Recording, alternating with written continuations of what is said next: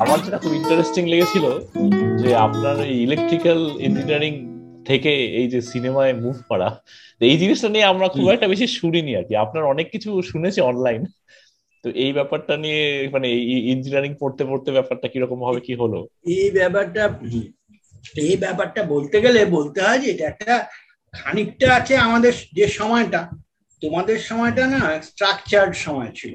এই যে eighties nineties বা আমাদের এই সেঞ্চুরির প্রথম দিকে তোমরা যারা যারা আছো, অনেক স্ট্রাকচার্ড সময় ছিল, লোকেরা জানতো কি করতে হয় এবং কেন করতে হয়। আমাদের সময়টা অবধি এই উদারীকরণ এইসব এসব আসেনি এবং লোকেরা কি করবে? দু ঘণ্টা বাড়িতে অঙ্ক করো। তো অঙ্ক করলে কি হবে? জয়েন্ট এন্ট্রান্স দাও। জয়েন্ট এন্ট্রান্স দিলে কি হবে? ইঞ্জিনিয়ারিং পড়ো। এই যে পড়া তুমি দেখবে আমাদের যে সময় মানে I started reading things from nineteen sixty nine এই সময়টায় সারা পৃথিবীতে একটা ওলট পালট চলছিল সেটা সামাজিক ক্ষেত্রেও এসেছিল। সেটা ধরো এই যে আমেরিকায় তুমি আছো এই যে ধরো বাকলে ক্যাম্পাস নিয়ে আন্তনিও নিয়ে জাভিস্কি পয়েন্ট মানে সব জায়গায় একটা open the door of asylums and universities এই ধরনের বলা হ্যাঁ? এবং don't believe anybody over thirties এই যে বিখ্যাত স্লোগানগুলো সর্বন বিদ্রোহে nineteen sixty eight second May এবং যাদবপুরেও বা প্রেসিডেন্সিতেও কলকাতায় এবং বেঙ্গলেও, এই যে এক ধরনের এস্টাবলিশমেন্টকে কোয়েশ্চেন করা বা কনভেনশনকে কোয়েশ্চেন করা, সবটা ঠিক ছিল না। অনেক কিছুই ভুল ছিল। কিন্তু আমরা we are the first generation of people after independence who could raise questions এবং এই কোয়েশ্চেনগুলো করায় আমরা দেখলাম যে আমরা সবাই যে সব জায়গায় প্লেসড হয়েছি ঠিকভাবে তাও না। মানে তুমি অঙ্কে নব্বই পাচ্ছ মানে not that you love mathematics you may not be in love আর তুমি তুমি অঙ্কে পাচ্ছ বলে তুমি তো অঙ্ক পড়ছো না। তুমি তো পড়ছো গিয়ে মেকানিক্যাল ইঞ্জিনিয়ারিং বা পড়ছো একটা অন্য জিনিস। মানে এই জিনিস মানে তোমার লেখাপড়ার জগৎ ভাবনার জগৎ আর তোমার কাজের জগৎ তার মধ্যে অনেক তফাৎ। এত তফাৎ সেইটা তখন আমাদের কাছে ফারাকটা ধরা পড়ছিল। এবং ফারাকটা ধরা পড়ে হলো কি যাদবপুরের ক্ষেত্রে আমরা বলি আমাদের এরকম অনেকেরই হয়েছে। যেমন আমি তোমাকে এক্ষুনি নাম বলতে পারি যেমন আমাদের বন্ধু একটু ছোট কুণাল বসু। কুণাল বসু মেকানিক্যালের ছেলে ছিল। সে যে আলটিমেটলি ম্যানেজমেন্টে চলে গিয়ে আর তারপরে উপন্যাসে চলে গেল এই ওই একই পিরিয়ডের এটা রিফ্লেকশন যে আসলে আমরা ভাবলাম ঋত্বিক ঘটক এই সময় যাদবপুর এসেছিলেন। তিনি খুবই অল্প বয়সী মানুষ তখন চুয়াল্লিশ বছর বয়স এবং তিনি আমাদের দুদিন পর পর বক্তৃতা দিয়েছিলেন। তাতে কি জানলাম জানো তো একটা জিনিস প্রথম মানে আমি বলছি তোমার মধ্যবিত্ত বাড়ির ছেলে হিসেবে আমি মোটেই আতেল ছিলাম কিন্তু আমি প্রথম জানলাম যে সিনেমাটা এক্সিস্ট করে সিনেমা হলের বাইরে। মানে এখন যেগুলোকে তুমি বলো একাডেমিক ভাবে যদি আমরা বলি, তাহলে বলতে পারি যে meanings can be formulated from the extra territorial site of the original content সেটা তো তুমি একটু ভাষা গম্ভীর করে আর বিশ্ববিদ্যালয়ের অধ্যাপক সব কথা বললে মানে দাঁড়ায় না। মানে হচ্ছে যে সিনেমা হলের বাইরে সিনেমাটা আছে থিয়েটার হলের বাইরে সিনেমাটা আছে। কবিতার বাইরে কবিতাটা আছে। এখন এই যে বাইরে, এই ইন্টারাক্ট ইন্টার কানেক্টিভিটি সমাজের সব জিনিসের সঙ্গে, এইটা আমাদের কিছু ব্যাপারে কোয়েশ্চেন করার আর সিনেমাটা বস্তুত আমি লিখতাম লিটল ম্যান্ডে লিখতাম এবং আমি ওই পিরিয়ডেই এটা আমার মানে বলব তোমার কাছে যদি ইন্টারভিউ দিতে হয় সিভি দেওয়ার মতন, যে নাইনটিন সেভেন্টি ফোরে আমি প্রথম গোদারের একটা ছবি মাস্কুলা ফেমিনা এই ছবিটা সত্যজিৎটাও খুব ভক্ত তার লেখায় আলোচনাও করেছেন।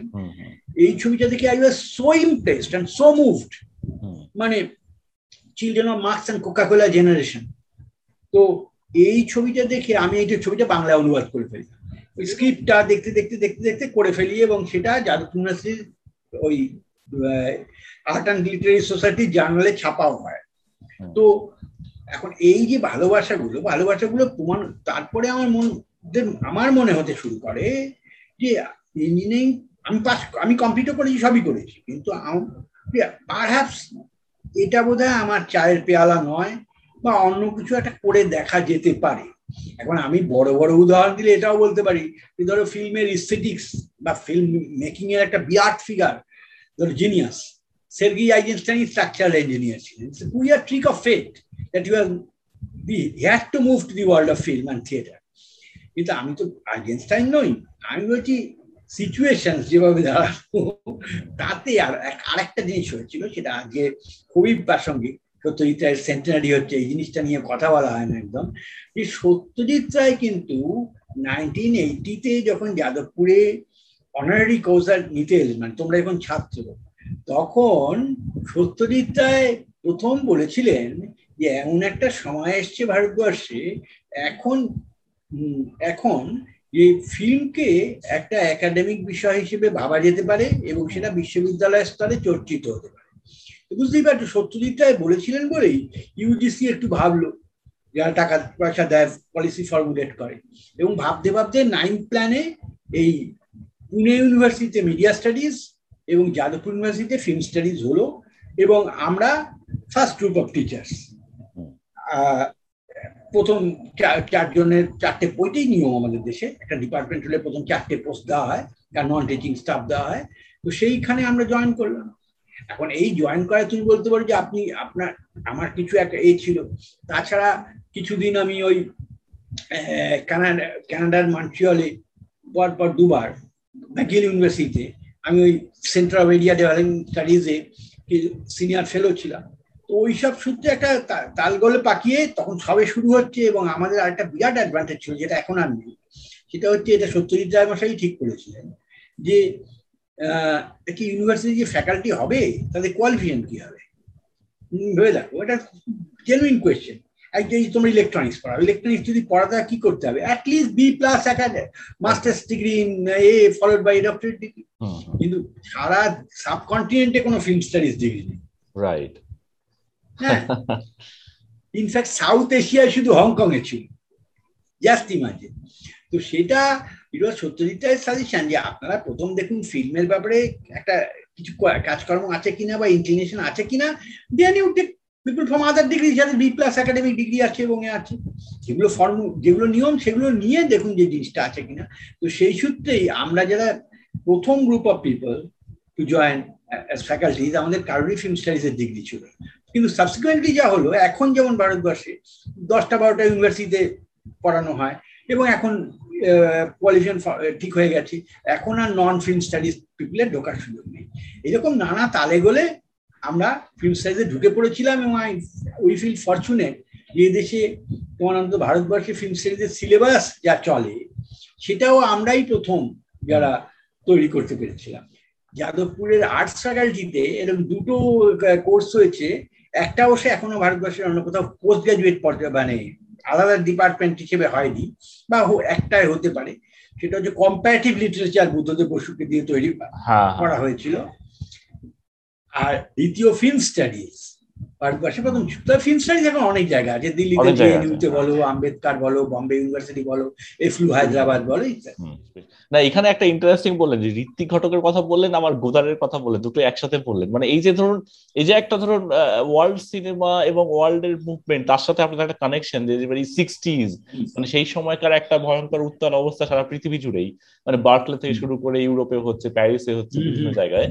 হ্যাঁ এই যে একটা কাউন্টার কালচারের পুরো ইয়ে আবার Ritwik Ghatak on the other hand মানে এটা সত্যজিৎ রায় বারবার বলেছেন এবং অনেক জায়গাতে আমরা দেখেছি যে ওনার মানে পুরো ব্যাপারটাই ভীষণই ভারতীয় বা বাঙালি।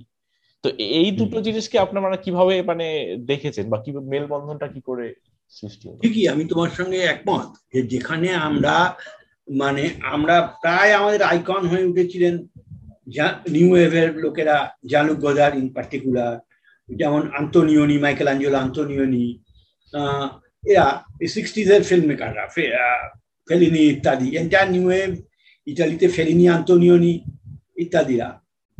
তেমনি তুমি যেটা বলছো যে আপনি ভারতে আপনি ঋতিক ঘটককে বাঁচলেন কি করে? কারণ ঋতিক ভীষণ রুটেড এবং তাকে বলা হয় মানে খুব মানে ইন্ডিয়ান কালচার ইন্ডিয়ান হিস্ট্রির সঙ্গে। তুমি যদি if you go down deeper তুমি যদি ঋত্বিক ঘটককে ভালো করে দেখো, তাহলে তুমি দেখবে যে উনি অনেকটা লুইস বোনুয়েল এর মতনই ভারতীয় সংস্কৃতি এবং ভারতীয় সংস্কৃতির যে ধারা, সেইটাকে সিজলেসলি অবিরত প্রশ্ন করে গেছেন এবং প্রশ্ন করে তাকে ভাঙবার চেষ্টা করেছেন। এই ভাঙনের জয়গানটা আমাদের খুব আকর্ষণ করেছিল। তুমি বলতে পারো আমাদের একটু উদাহরণ দিয়ে বললে সুবিধা হয়, আমি তোমায় বলি উদাহরণ। খুব সহজ, আজকে তুমি খুব প্রাসঙ্গিক মনে হবে যে ধরো সুবর্ণরেখার ছবিটি। সুবর্ণ রেখার ছবিটাতে উনি রামায়ণের মিসটাকে ব্যবহার করেছিলেন। এবং ক্যারেক্টারগুলো ওই রকম সীতা অভিরাম ইত্যাদি। ধরো একটা দৃশ্য আমি তোমায় বলি সেটা আমার কাছে আমার কাছে এবং রেডি আমি অনেকবার আলোচনা করেছি এবং তুমি দেখলে ইউটিউব থেকেই দেখতে পারো সেটা অসাধারণ লাগবে। সেটা হচ্ছে অভিরাম নামের ছেলেটা সে তার মাকে হারিয়েছিল। মার নাম সীতা। এবং সে হঠাৎ করে মাকে খুঁজে পাচ্ছে ঘাটশিলা স্টেশনের আগে, ছাতিমপুর স্টেশনের প্ল্যাটফর্মে অ্যাকচুয়ালি এটা দণ্ডকারণ্যের দিকে একটা ট্রেন যাচ্ছিল রেফিউজি নিয়ে একজন একজন রেফিউজি মহিলা অসুস্থ হয় গার্ডটাকে নামিয়ে দিয়েছেন চিকিৎসার জন্য এবং তারা চিকিৎসা করার কিছু নেই আর ফাইনাল মোমেন্টস তো এই সময় অভিরাম তাকে মা বলে এবং আরেকজন লোক একসঙ্গে বাগদি বউ বলে। সঙ্গে সঙ্গে ঋত্বিক ঘটক দৃশ্যটাকে ছেড়ে দিয়ে, যেটা আমরা আশা করেছিলাম দৃশ্যটাকেই উনি ব্যাখ্যা করবেন, তার বদলে উনি কি করলেন? উনি দৃশ্যটাকে ছড়ে ছেড়ে দিয়ে অসম্ভব একটা ক্যাকোফোন, প্রায় জন কোলট্রেনের মিউজিকের মতন, করলেন। একটা ট্রেন আসছে স্টেশনের দিকে, নানা রকম আওয়াজ হচ্ছে, ট্রেনটা ভয়ঙ্কর আওয়াজ করতে করতে স্টেশন ছেড়ে চলে গেল, এবং ইত্যাদি। এই যে দৃশ্যের বদলে শব্দতে এইরকম জোর দেওয়া এবং মনে হচ্ছে একটা এক ধরনের সাভার্সন করা সাভার্ট করা পিক্টোরিয়ালটাকে এটা কেন? এটা এই জন্যে যে আসলে উনি কোয়েশ্চেন করতে চাইছিলেন এবং হি ওয়াজ রিঅর্গানাইজিং দি হোল থিং যেটা আজকে খুব has become so much important যে nineteen sixty two it was nineteen sixty two যে এই যে রামায়ণ সম্পর্কে আমাদের ধারণা ঋতিকগড় ভেবেছিলেন যে রামায়ণ যদি ভারতীয় মহাকাব্য হয় এবং ভারতবর্ষের মহাকাব্য, হয় যা হচ্ছে অবশ্যই রামায়ণ, অবশ্যই ভারতীয় মহাকাব্য, তাহলে এটাকে নতুনভাবে ভাবা উচিত যে রাম সত্যি ইক্ষাকু বংশীয় রাজকুমার? সে অথবা কৌশল্যা, ওর ওর মা, নাম কৌশল্যা ছিল তো এই কৌশল্যা, এ সত্যি কি সূর্যবংশিয়া সম্ভ্রান্ত কোন রাজনন্দিনী যে অন্তঃপুরচারিকা, নাকি বাগদিব সাবালটা? এই যে ওকে ভারতবর্ষের মোর দ্যান সিক্সটি পার্সেন্ট লোক যে ধরো দলিত, এখন বলা হয়, তখন শিডিউল কাস্ট বা আন্ডার প্রিভিলেজ বলা হতো, যে নামই বলো তুমি। এই যে ভারতবর্ষের যদি কোনো মহাকাব্য হয়, তাহলে সেটা তাদের মহাকাব্য হবে। রাম এখানে আজালুম লম্বিত বাহু এরিয়ান কালচারের প্রতিনিধিত্ব করবেন না। তিনি perhaps you'd come from out outside এই যে ওখানে বাগদি পদবিটা ব্যবহার করা হচ্ছে বাগদিটা ডেফিনেটলি ভারতবর্ষের দলিতদের পদবি বাঙালিদের মধ্যে। এই যে ব্যবহার করা হয়েছে বা নানা সময় ধরো যে কোয়েশ্চেনগুলো করা হচ্ছে যে কাস্ট সিস্টেম আমরা অনেকটাই বাঙালিরা ভাবতাম বিকজ আমাদের একটা উনিশ শতক আছে আমাদের রামমোহন রায় থেকে সত্যজিৎ রায়ের ট্র্যাডিশন আছে। ফলে আমরা ভাবতাম জাতপাত জিনিস উত্তরপ্রদেশে হয় বিহারে হয় আমাদের এখানে নেই। এর নেই একেবারেই নেই বলে আমরা ভাবতাম। ইনফ্যাক্ট তুমি যখন কলেজে পড়তে, তখন তুমিও তোমাকেও এই ধারণাই দেওয়া হয়েছিল যে এসব ভাই, ও সব বিহারে ফিহারে গিয়ে খোঁজো। এখন দেখা যাচ্ছে, আছে না শুধু, কি পরিমাণে আছে সেটা তো খবরের কাগজ পড়লে, কোটা সিস্টেম দেখলে মানে কোন গুরুদেবের জন্মদিনে ছুটি দেওয়া হচ্ছে, ছুটি দেওয়া হচ্ছে না, এইসব দেখলে তুমি বুঝতে পারো। ঋত্বিক ঘটক এই জিনিসটাকে কবে প্রশ্ন করেছিলেন যে একটা কাস্টের জন্য, ধরো একজন অ্যাপারেন্ট ব্রাহ্মণ, একজন অ্যাপারেন্ট ব্রাহ্মণ, সে বাগদির ছেলের সঙ্গে তার বোনের বিয়ে দেবে না। এই যে ভাবছে সেই ভাবনাটা দেখবে একটা অসাধারণ দৃশ্য। সেখানেও একজন লোক বলছে দেখেছেন দেখেছেন রশিয়ানরা কি মহা কাণ্ড ঘটাইলো? ওরা মহাকাশে রকেট পাঠিয়ে দিল। এই যে ধরো আনন্দবায়ার পত্রিকার প্রথম পাতাটা এবং গাগারিনের ছবিটা এবং এদিকটা রবীন্দ্রনাথের কবিতা থেকে করা মানুষ চুনলে যাবে নিজ মর্তসীমা এই যে ডিলিমিটেশন নিজ মর্তসীমা গ্র্যাভিটেশনাল জায়গা সে ক্রস করে যাচ্ছে, কিন্তু সে ইন্টারনালি সামান্য কাস্ট তুমি ব্রাহ্মণ নাও, আমি ব্রাহ্মণ, এই জায়গাগুলো সে পার হতে পারছে না। তাহলে আমাদের এনলাইটেনমেন্টের যুক্তিগুলো কতখানি প্রাসঙ্গিক? এই যে জায়গাগুলো উনি ধরেছেন, উনি আসলে ভারতীয় সংস্কৃতিকে পরীক্ষা করছিলেন। ঠিকই, খুবই ভালোবাসতেন কিন্তু দেখবে, ওনার স্তরে স্তরে প্রশ্ন আছে এবং একটা পুনর্বিন্যাসের দাবি আছে। অর্থাৎ পুনর্বিচার এবং পুনর্বিন্যাস, এটা কিন্তু অন্ধ আনুগত্য না। জাস্ট রামায়ণ পেলাম এবং রামায়ণ অনুযায়ী হচ্ছে। আমার দ্যাটই আমার মনে হয় মাইকেল মধুসূদন দত্ত যেমন বাঙালি রামায়ণকে নতুন ভাবে লিখেছিলেন মেঘনাথ দত্ত কারণ বা ধরো বিরাঙ্গনাতে যে দশরথ কৈকেয়ী যে চিঠি তাতে কৈকেয়ী যে অভিযোগটা করেছিলেন দশরথের বিরুদ্ধে, সেটা একটা ফান্ডামেন্টাল ফেমিনিস্ট ডকুমেন্ট হিসেবে চালু হতে পারে। It was eighteen sixty two Michael Madhusudan Dutt wrote the poem তেমনি Ritwik Ghatak it was nineteen sixty two eighteen sixty two nineteen sixty একশো বছর পরে যখন রামায়ণকে নতুনভাবে প্রশ্ন করা হলো। এই জিনিসটা ঋত্বিক ঘটকের ক্ষেত্রে ভাবতে হবে। যেমন অযান্ত্রিক। অযান্ত্রিকে আমরা দেখবে আমাদের দেশে তুমি আমাদের যারা বন্ধু বান্ধব এখানে সৌমিক বা সৃঞ্জয় আমরা প্রত্যেকেই ইঞ্জিনিয়ার বলে। তুমি দেখবে আমরা ইঞ্জিনিয়ারিং বুঝি সব কিছু বুঝি আজ কথা বলতে বলতে একটু আমার বুক ব্যথা হলে যে ইসিজিটা হবে বা যে যেটা হবে অ্যাঞ্জিওপ্লাস্টি ইত্যাদিতে হবে সব কিন্তু যন্ত্রে। সব কটা যন্ত্রে। স্টিল আমরা একটা লোককে গালাগালি দেওয়ার সময় বলি যান্ত্রিক। এবং যন্ত্র আমাদের বাড়িতে আমাদের ইঞ্জিনিয়াররাও যখন প্রেম টেম করেন খুব সুন্দর গাছপালা কুকুর ইত্যাদি ইত্যাদি কিন্তু ইউল নেভার ফাইন কোনো অ্যাসোসিয়েশন উইথ যন্ত্র, তার মুখে ডা, শব্দেও নেই। অর্থাৎ যন্ত্রটা আমাদের সরিয়ে ঢোকেনি। তুমি যদি মডার্নিটির সঙ্গে ইন্ডিয়ার একটা এনকাউন্টার চাও, সত্যি তাহলে পোস্ট ইন্ডিপেন্ডেন্স পিরিয়ডে তাহলে ইউ মানে are duty bound to love machines দেখবে Bimal in love with a car what does it mean ধর তুমি বলতে পারো, অনেক রকম মানে আছে সঞ্জয় দা, ঠিকই। ধরো সত্যজিৎ রায় বলেছিলেন, সত্যজিৎ রায় ছবিটার খুব ভক্ত ছিলেন। রায় বলেছিলেন এক এক ধরনের অ্যান্থ্রোপোমরফিজম মানে বস্তুতে নরত্বারও মানুষ ভেবে ওই জিনিস করছে ইত্যাদি এটা হতে পারে। ধরো গিয়র্ক Toeplitz a Polish state film স্কুলের প্রিন্সিপাল এবং খুব বিখ্যাত লোক ইস্টার্ন ইউরোপের এই হিসেবে আন্দ্রে ভাইদা রোমান পোলান্সকি এদের সব তৈরি করেছে। তো ইনি বলেছিলেন যে এটা একটা সিভিলাইজেশনাল ট্রান্সফারের থেকে হয় যখন feudal civilization giving way to bourgeois civilization তখন এক ধরনের ইনস্টেবিলিটি তৈরি হয়। ইংল্যান্ডেও যেমন হয়েছিল ওইসব কাঠের তাঁত ফাত ভেঙে ফেলছিল, আমেরিকাতেও হয়েছে এরকম জিনিস। ফলে এটা ইন্ডিয়াতেও এই ধরনের অ্যাবসার্ডিটি দেখা যাচ্ছে, বিমলের মধ্যে যে অ্যাপারেন্ট ইনসানিটি তাই। আর ঋত্বিক ঘটক বলছে না, এক ধরনের তার ডায়ালেকটিক্যাল অ্যাপ্রোচ কিন্তু ব্যাপার হচ্ছে যে, তুমি দেখবে সামাও আমাদের যে বেসিক কোয়েশ্চেন যে গাড়িকে একটা মানুষ এরকম ভাবে ভালোবাসতে পারে এমন ইনফ্যাক্ট ওখানে একটা ডায়ালগও আছে বেঙ্গল ক্লাবের বাবুরা বলছে যে, গাড়ি কি আওড়া থাকে কেয়া? গাড়ি কি মহিলা? যে এরকম ভাবে করতে হবে। এখন আমেরিকা থেকে তুমি বলতে পারো অটো ইরোটিসিজম হতে পারে। এক্সট্রিমে এই যে জি ব্যালাডে ক্র্যাশ বা এই জাতীয় লেখা, উপন্যাস হিসেবেও সিনেমা হিসেবেও। সেটা অটো ইরোটিসিজম হতে পারে। কিন্তু ভারতবর্ষ তো ইন্ডাস্ট্রিয়াল রেভলিউশন দেখেনি? ফলে তার ক্ষেত্রে অটো ইরোটিসিজম হতে পারে না। তার ক্ষেত্রে হতে পারে ঋত্বিক ঘটক এটাকে রিশেপ করতে চাইছেন। যে আমাদের জীবনে জন, ওর বক্তব্য ছিল, উনি লিখেই বলেছেন যে যন্ত্রকে আমরা যে একদম ভালোবাসতে পারলাম না আমার উপকারে আসার সত্ত্বেও, তার কারণ যন্ত্রটা পুরোটাই কলোনিয়াল রুলারদের আমদানি।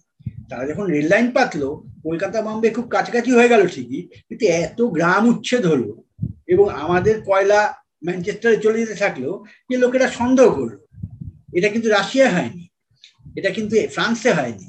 কারণ যন্ত্র সেখানে বেসিক্যালি একটা সমাজ বিবর্তনের সঙ্গে জড়িত। আমাদের এখানে হঠাৎ করে একটা ফিউডাল সোসাইটিতে medical college engineering college rail line port এসব করে দেওয়া হয়েছে। ফলে আমরা উই বিকেম অলওয়েজ সাসপিশিয়াস আমরা দেখবে একটা কারখানা তৈরি করতে গেলে বাধা দিই। তার কারণ কারখানা মানেই আমাদের হচ্ছে একটা মোটামুটি পিসফুল লোকালিটিকে কিছু অ্যান্টি সোশ্যাল এলিমেন্ট কিছু নোংরা কিছু ব্রথেল কিছু এই ওরহাউসিং কিছু গুন্ডা ইত্যাদি থাকবে ভাই। এটা এই যে শিকাগোতে যে থাকে তার কিন্তু কখনো মনে হবে না। সে জানে ইন্ডাস্ট্রিয়াল জায়গা কি এবং তাকে কত গাছ দিয়ে। আমেরিকা একবার পা দিলেই বোঝা যায় ওটা মানে জামশেদপুরকে যদি একশো গুণ সাজানো হতো তাহলে আমেরিকা হতো। সাজানো জামশেদ। আমার অন্তত কিছু প্রথম বস্তানে পা দিয়ে মনে হয়েছিল। অসাধারণ সাজানো জামশেদ। তো এই যে জায়গা এটা আমাদের দেশে হয়নি ঋতিক কিন্তু এই প্রজেক্টটা নিয়ে করছিলেন তুমি দেখবে প্রজেক্টটা খুব গুরুত্বপূর্ণ। কেননা ভারতবর্ষের যে দুই প্রধান থিঙ্কার টোয়েন্টি সেঞ্চুরির মোহনদাস করমচাঁদ গান্ধী এবং রবীন্দ্রনাথ ঠাকুর দুজনেই অ্যাপারেন্টলি যন্ত্রের বিরোধী খুব ধর রবীন্দ্রনাথের উনিশশো বাইশ সালের মুক্তধারা এবং উনিশশো ছাব্বিশ সালের রক্তকরণী, এটা দুটোই মডার্ন ইন্ডাস্ট্রিয়াল সিভিলাইজেশনকে কন্ডেম করে।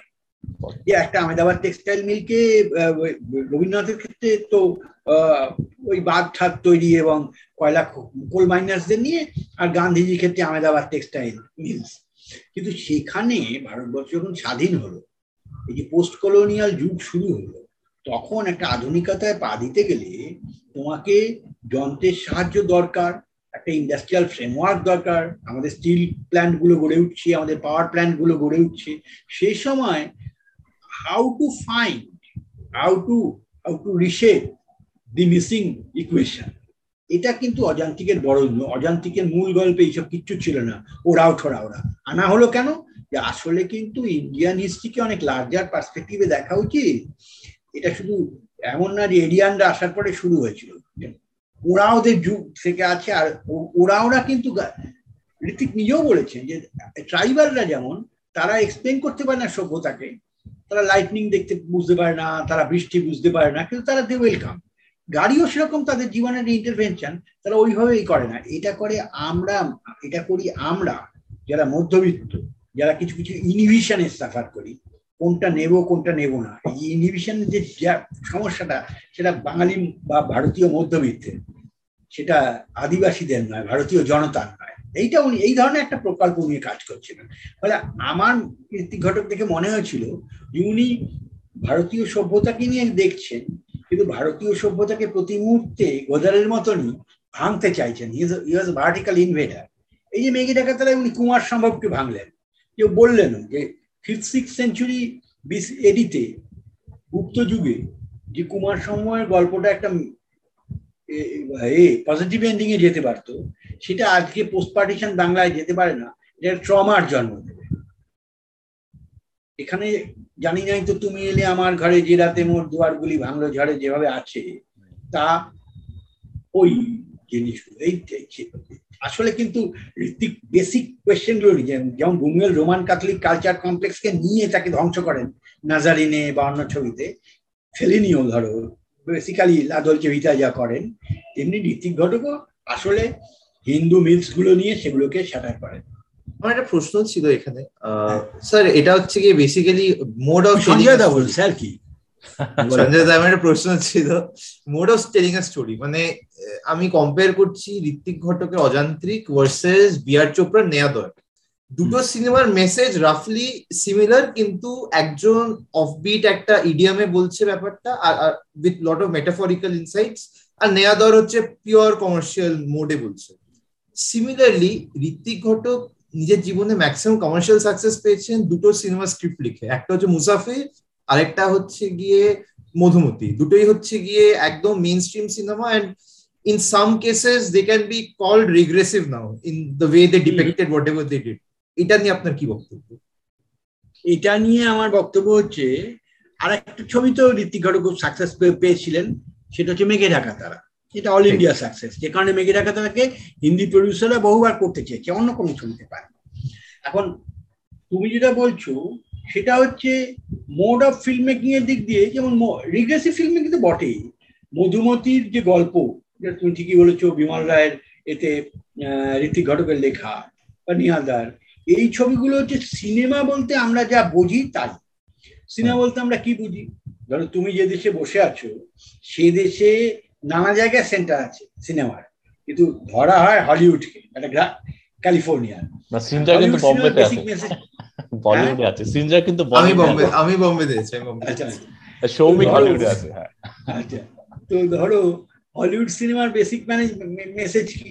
মানে হলিউড বলতে আমরা কেন হলিউডকে এই হলিউডকে আমেরিকান সিনেমার সঙ্গে গড়িয়ে ফেলি এবং সাধারণভাবে হলিউড সিনেমাটাকে সিনেমার সঙ্গে মানে স্ট্যান্ডার্ড সিনেমা বলতে হয়। স্ট্যান্ডার্ড ফ্রেমওয়ার্ক যেটা বলে হ্যাঁ হ্যাঁ। এসআই ইউনিট অফ সিনেমা এটা তুমি দেখবে দুটো কারণ। একটা মানে দুটো জিনিস হলিউড এস্টাবলিশ করেছে। একটা হচ্ছে হলিউড কুড প্রুভ যে আমরা a cinema should have a clear beginning middle well defined এবং and a kind of resolution ending না। অর্থাৎ তুমি যে একটা জিনিস দিয়ে শুরু করলে, ভালো কথা সঞ্জয় দা, শুরু করেছেন। এবার আপনি পিকে উঠছেন আপনার যা ক্লাইমেটিক বক্তব্য টক্তব্য বলুন।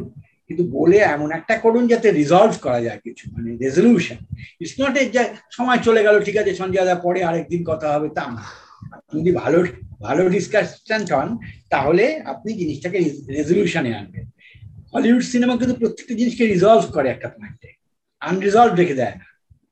হ্যাঁ দ্বিতীয় কথা it starts from the general ধরো টাইটানিক বা তোমার যে কোনো হলিউড বড় সিনেমা ভালো ধরো। বেনহুড ইত্যাদি ইত্যাদি। কিন্তু আলটিমেটলি ইন্ডিভিজুয়ালকে গ্লোরিফাই করে।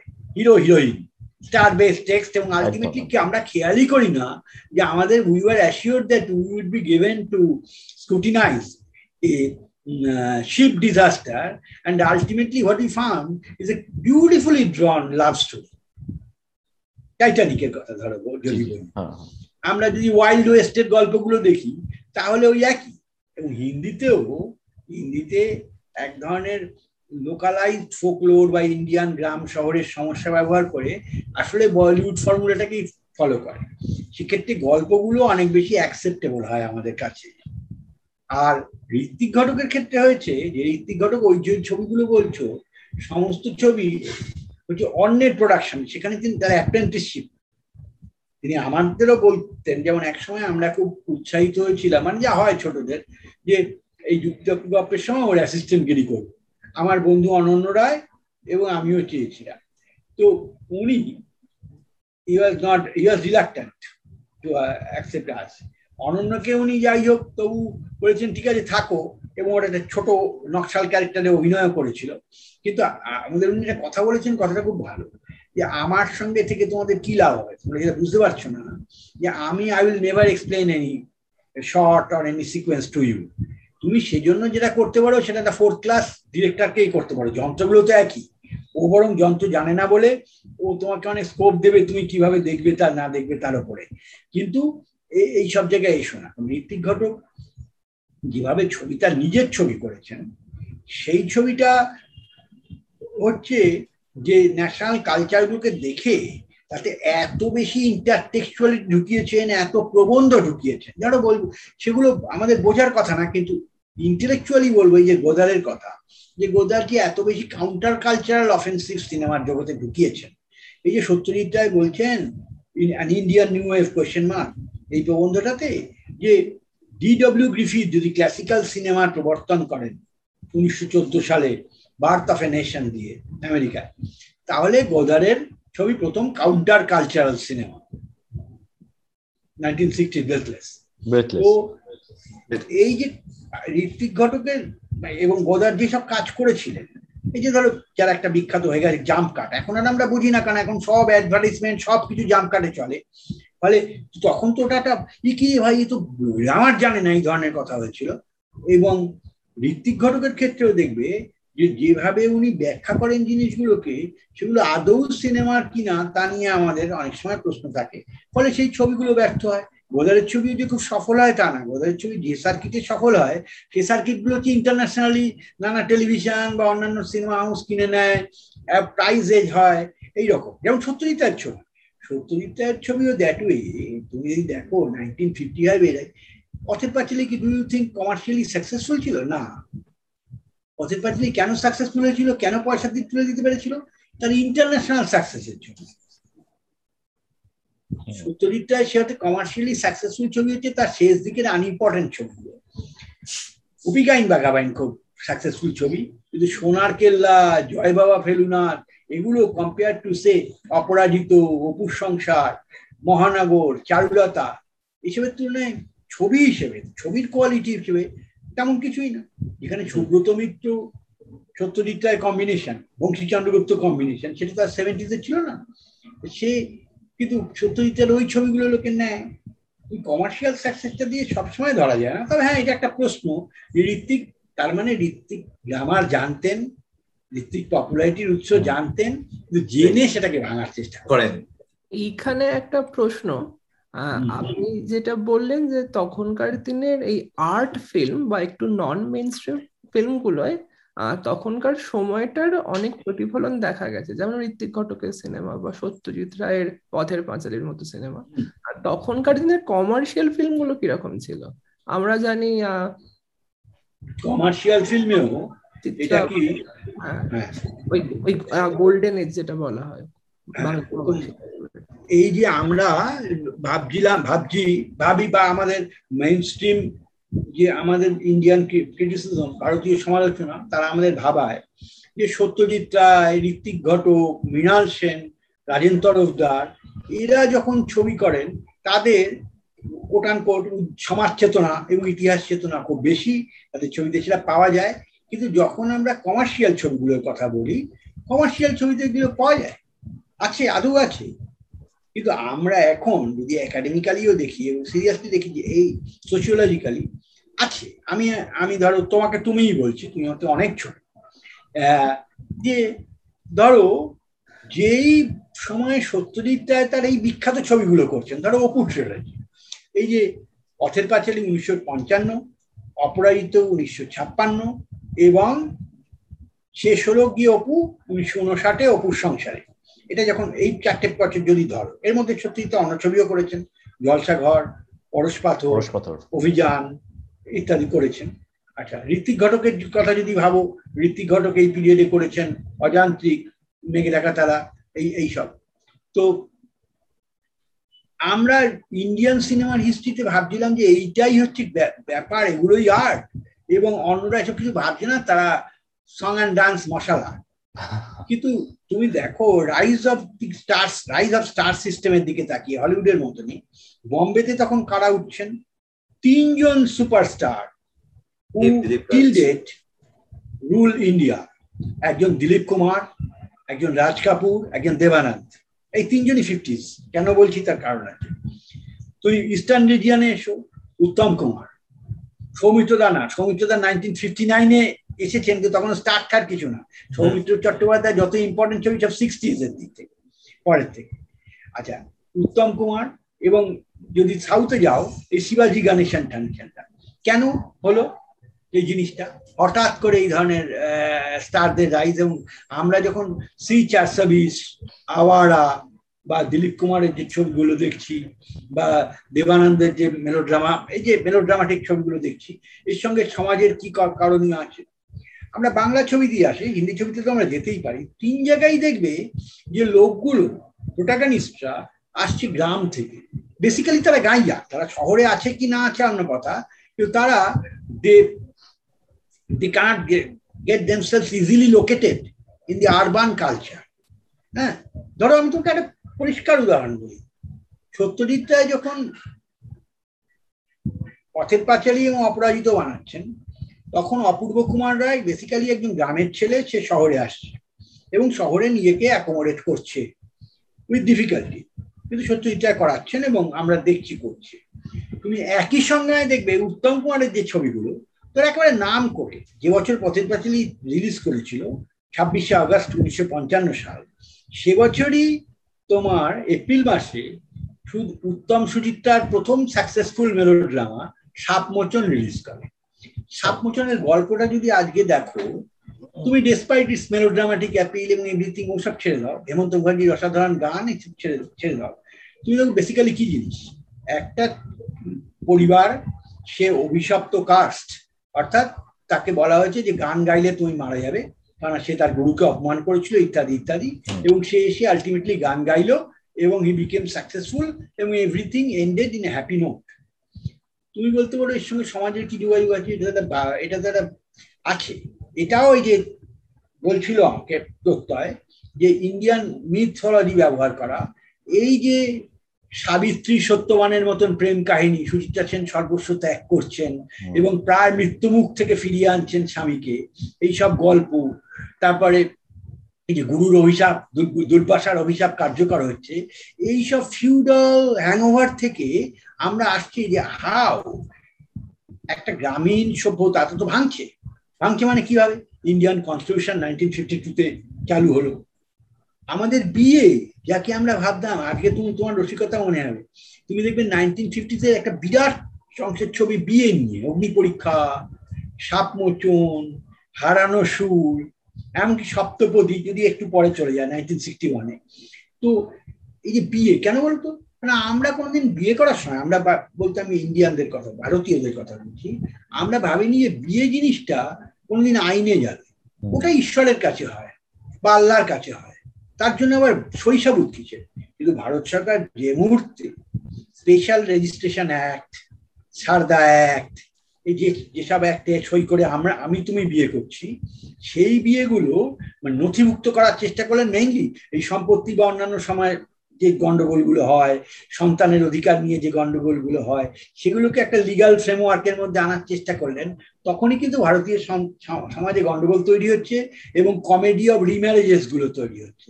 উত্তম কুমার সুচিত্রা সিংকে একবার বিয়ে করছেন, কিন্তু কোনো সাক্ষী নেই। এবং হি ডিনাইজ এভরিথিং পরবর্তীকালে তাকে করতে হয় এবং জিনিসটা স্যাংটিফাইড হয়। এই যে জিনিসগুলো হচ্ছে, ওই যে গ্রাম থেকে শহরে এসে একটা লোক এস্টাবলিশড হলো। শহরের কালচারটাকে সে বুঝতে পারল। শহরের কালচারকে সন্দেহ করছিল তো। সাপমোচনের সবচেয়ে বিখ্যাত গানগুলোর মধ্যে একটা হচ্ছে শোনো পৃথিবীর শোনো, প্রাণহীন এই শোনো, শহরে রীতি কথা ইটের পাজরে লোহার খাঁচায় দারুণ মর্ম ব্যথা। এই যে আমরা, আমার মতন লোক, আমি অবশ্য, আমি আসিনি, কিন্তু আমার বাবা মা বা আমার বড় ভাইরা এসেছিলেন। তা তো ফর্টি সেভেন যে পার্টিশন তার ফলে একটা এন্টায়ার পপুলেশন মাইগ্রেট করল এখানে।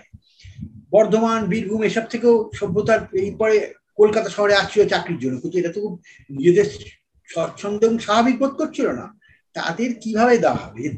এই যে আওয়ারা, চারশো বিশ এই যে ছবিগুলোতে সব বম্বের বাইরে থেকে এসে একটা লোক, সে নাজেহাল হচ্ছে এবং ultimately he wins the situation he could win Nargis Dev Anand সে বাইরে থেকে আসছে। তো এই যে আউটসাইডাররা এসে বম্বেকে জিতে নিচ্ছে, এর মধ্যে নেহরুভিয়ান সমাজতন্ত্রের যে ডেমোক্রেটাইজেশন এবং আরবানাইজেশনের প্রকল্পগুলো, ধরো নাইনটিন ফিফটি টুতে প্ল্যানিং কমিশন তৈরি হলো ফার্স্ট ফাইভ ইয়ার প্ল্যান শুরু হলো নাইনটিন ফিফটি টুতে সেকেন্ড ফাইভ ইয়ার প্ল্যান শুরু হলো নাইনটিন ফিফটি সেভেনে তার মধ্যে এই ভিলা, ভিলাই, রোডকেল্লা, দুর্গাপুর, এই স্টিল প্ল্যান্টগুলো তৈরি হচ্ছে, ব্যাপক ইলেকট্রিফিকেশন তৈরি হচ্ছে। এবং নেহেরু বলছেন, আমি কোনো নেহেরু সপক্ষে বা বিপক্ষে আমি রাজনীতির কথা বলছি না, কিন্তু গভর্নমেন্ট অফ ইন্ডিয়া বলছে যে হেন্সফোর্থ আমাদের মন্দির আর মসজিদ হবে পাওয়ার প্ল্যান্ট এবং ইউনিভার্সিটিগুলো এইটা বলা এক জিনিস আর কালচারালি মেনে নেওয়া আরেক জিনিস। আমাদের কমার্শিয়াল সিনেমা কিন্তু এন্টায়ারলি নেগোসিয়েট করে between the establishment and the commoners in a believable way Satyajit Ray বললে ওরা বিশ্বাস করে না। সত্যজিৎ রায়ের অপরাজিত তে অপূর্ব কুমাররা একটা গ্লোব হাতে কলকাতা শহরে এসেছিল বিভূতিভূষণ উপন্যাসে যা নেই। অর্থাৎ প্রেসে আসা। এটা বিভূতিভূষণ উপন্যাসে ছিল না। বিভূতিভূষণের উপন্যাসে কখনোই ছিল না যে অখিলবাবু অপূর্বকে যে আশ্রয় দিয়েছিল, তার অকুপেশনকে নিয়ে কোনো কোয়েশ্চেন ছিল না। প্রসঙ্গই ছিল না। কিন্তু সত্যজিৎ রায়কে প্রেসে এনেছেন। কেন এনেছেন? তুমি আমি খুব সহজেই বুঝি যে সত্যজিৎটা ইউরোপিয়ান ডেমোক্রেটিক সেট আপের মডেলটাকে অনুসরণ করেছেন, যে মুহূর্তে গুটেনবার্গ গ্যালাক্সি শুরু হলো জার্মানিতে, লোকে প্রিন্টিংটা জানলো, ছাপাখানা জানলো, Bible came out of the church knowledge became more familiar with people এই যে আমরা জানতে পারলাম, অপু যে ছাপাখানায় গেল, এইটা ভারতীয় সভ্যতার সত্যিকারের যাত্রা শুরু হলো। অর্থাৎ তার আগে কি ছিল? পুরুতটা ঠিক করবে, তুমি অং বং চং করবে বা কি পড়বে? মৌলভী ঠিক করবেন যে তুমি কীভাবে নামাজ পড়বে। এখন তুমি কলেজ স্ট্রিটেও কোরআন পাচ্ছ, গীতা পাচ্ছ, তোমার you have every right you have been given access to enter into the domain এই যে অ্যাক্সেসটা এই অ্যাক্সেসটাকেই তো আমরা কোনোভাবে মডার্নিটি বলি। সেই মডার্নিটির সঙ্গে স্ট্রাগলটা সত্যজিৎটাও করেছেন। অপুট্রিওলজিটা আসলে তুমি দেখবে formation of a modern Indian citizen according to Satyajit Ray বা আমাদের নাইনটিন সেঞ্চুরি বিলিফ অনুযায়ী আমরা যেটা ভাবছিলাম অপু ঠিক তাই। আর তুমি উল্টো দিক দিয়ে যাকে উত্তম কুমার উত্তম কুমার স্টার হয়ে গেলেন কেন? উত্তম কুমার স্টার হয়ে গেলেন উত্তম কুমার খুব সুন্দর দেখতে না? উত্তম কুমার অনেকটাই মানে সাধারণ দেখতে বরং বাঙালির অন্যান্য যারা বড় অভিনেতা যেমন ধরো প্রমথেশ বড়ুয়া সৌমিত্র চট্টোপাধ্যায় অনিল চট্টোপাধ্যায়, এরা সেই অর্থে আমরা কোটান কোট বলছি, কারণ এ নিয়েও আজকাল কালচারাল সমস্যা আছে। কালচার সাইজের লোকেরা ঘ্যাক করে গলা টিপে ধরবে, যে আপনি সুন্দর বলছেন মানে তো সাবজেক্টিভিটি এই সেই ইত্যাদি আজকাল আর সুন্দর আর সুন্দরী অত সহজে বলা যায় না। ঝামেলা আছে। তো অ্যাপারেন্টলি বাঙালিরা যাকে সুন্দর বলে, তাতে সৌমিত্র ইত্যাদিরা অনেক বেশি সুন্দর। উত্তম কুমার এত পপুলার হলেন কেন?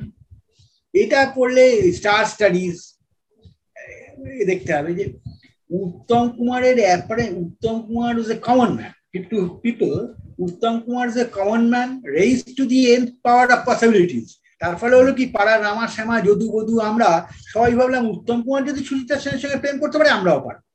তুমি লক্ষ্য করে দেখো, উত্তম কুমারের রাইজ অফ পাওয়ার মানে the Uttam era began when in 1952 when the first indian general election took place, when planning commission began commission journey এবং বসু পরিবার। তখনই ফেটফুল বসু পরিবার ফেটফুল কোইন্সিডেন্স যে বসু পরিবার ওয়াজ রিলিজ এই যে উত্তম কুমারের একটা নতুন সিনারিওর মধ্যে আসা এবং উত্তম কুমার ধরো সাড়ে চুয়াত্তরে একটা এত অ্যাপিয়ার টু স্মার্ট এটা এটা খুব ক্যালকুলেটেড ওয়েতে ডেভেলপ করা. আনস্মার্টনেস যে তিনি সুচিত্রা সেনের সঙ্গে প্রথমবার রাস্তায় দেখা হচ্ছে তিনি গাছের পাতা ছেড়ে খৈনি ডলবার মতন করে নায়িকার সঙ্গে কথা বলছেন।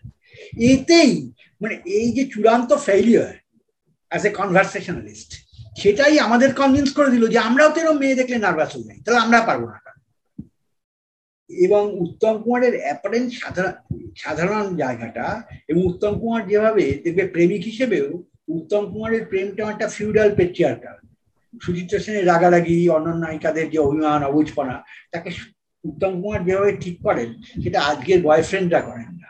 ওটা হচ্ছে একটু পেট্রিয়ার্কাল স্বামী হিসেবে। স্নেহ দিয়ে ইত্যাদি দিয়ে করা। তুমি যদি নানাভাবে কতগুলো প্যারামিটার ইউজ করো, তাহলে দেখবে যে উত্তম কুমার, হারবার্ট মার্কুসের কথা সোশ্যাল সিঙ্ক, এই যে তখন শিক্ষক আন্দোলন, খাদ্য আন্দোলন, পোস্ট পার্টিশন, বাংলার এত সমস্যা এই সমস্যাগুলো হঠাৎ উত্তম কুমারকে দেখে আমাদের মনে হতো যে Uttam Kumar would be able to solve it R film স্টারদের একটা ইয়ে থাকে। তুমি একবার বিল ক্লিন্টন সাকসেসফুল হতে পারেন আরেকবার ফেইলিয়ার হতে পারে। একবার প্রাইম মিনিস্টার কোন প্রাইম মিনিস্টার হিউজ পপুলারিটি নিয়ে জিতলেন, কোনোবার নেক্সট বারই হেরে গেলেন, হতে পারে। কিন্তু তাদের সোশ্যাল অডিটিং হয়। কিন্তু ফিল্ম স্টারের তো কোনো সোশ্যাল অডিটিং নেই। তিনি সবসময় জিতে বেরিয়ে আসবেন স্ক্রিপ্টেড জায়গায় আছেন। ফলে এই স্ক্রিপ্টিংটা উত্তম কুমার সাকসেসফুলি নাইনটিন ফিফটিতে করতেই পারছিলেন রাজ কাপুরও পারছিলেন দিলীপ কুমারও পারছিলেন দেবানন্দ পারছিলেন এটা ডিটেলে আলোচনার ব্যাপার কিন্তু যদি এটা আমরা রিসেন্টলি এই স্টাডিটা শুরু করেছি আগে আমরা ভাবতাম এগুলো সিনেমা না এগুলো পিপল দেখে এরা নেভার টেক দেম সিরিয়াসলি কিন্তু তুমি তো দেখছ যে স্টারদের কি কতখানি জোর এই ধরনের সোসাইটিতে এবং সিনেমা এত বেশি পপুলার মানে যে সিনেমা শুধু না তুমি দেখো না আমরা একেবারে ওভারহ্যান্ড বাই ভিজুয়াল কালচার এই যে আমরা আজকে কথা বলছি এই কথাটা বলার সময় কথাটা আদৌ মানে কথাটা ইম্পর্টেন্ট হয়ে উঠছে এই কারণে এর অনেকটাই পিক্টোরিয়াল তুমি আমাকে দেখছ আমি তোমাকে দেখছি এবং আমরা হাসছি আমরা একটু চোখের ভঙ্গি করলাম আমরা একটু আঙুল তুলে বললাম আমাদের একটা কথা বলার আছে। আমি বললাম এক মিনিট আমাকে দাও। এখানেও এখানেও আমরা কিন্তু যন্ত্রের যন্ত্রের সাহায্যটা নিচ্ছি আর কি প্রবল যন্ত্রের সাহায্য নিচ্ছি এবং অ্যাটেস্টেড বাই ভিজুয়াল সাইন এই কথাটাই যদি আমরা শুধু অডিওতে বলতাম তাহলে এতটা ইন্টারেস্টিং হতো না এবং তুমি আমার সঙ্গে এত সহজে কমিউনিকেটও করতে পারতে না। অনেকগুলো এক্সকিউজ মি বা if you permit me to drop an issue এসব বলতে চলতে কিন্তু এটা হচ্ছে। এবং সেটা কম্পিউটার স্ক্রিনটা হয়ে গেছে আমাদের যাবতীয় দেখার চোখ, জানলা। বিলগেটস বলে না, এমনি উইন্ডো বলতে যা হয় উইন্ডো ভিউইং তা হচ্ছে কম্পিউটার বা মোবাইলের স্ক্রিনটা সেখানে সিনেমা শুধু না যে কোনো জিনিসই তুমি জাস্ট এয়ারপোর্ট কনসিডার করো না। ধরো শিকাগো এয়ারপোর্ট নাইনটিন ফিফটি আর Chicago airport nineteen twenty two বা এনি সাহা এই যে ছত্রপতি শিবাজি ছত্রপতি শিবাজি মানে যখন সান্তা ক্রুজ ছিল একটাই তো সেই এয়ারপোর্ট আর এখন তফাৎটা কোথায়? তফাৎটা তুমি দেখেছ? আমার এক ঠাকুমা, আমি তোমায় বলি, তাকে তার ছেলে বিলেতে নিয়ে যাবে। তো ঠাকুমা হেভি নার্ভাস তাকে সবাই পৌঁছে দিয়ে বলছে, কিচ্ছু হবে না। ঠাকুমা ইংরেজি পড়তে পারেন না বলি ঠাকুমা ভীষণ নার্ভাস এবং ইংরেজি বলতে পারেন না বলে ঠাকুমা দশটা সেন্টেন্স লিখে রেখেছেন। বলেছেন যে অসুবিধা হলে এই সেন্টেন্সগুলো দেখাবে অফিসারকে তোমাকে ঠিক করে দেবে। বড় বড় ব্লক ক্যাপিটালে লেখা। মোট কথা ঠাকুমার লন্ডন যাত্রা সফল হয়েছিল।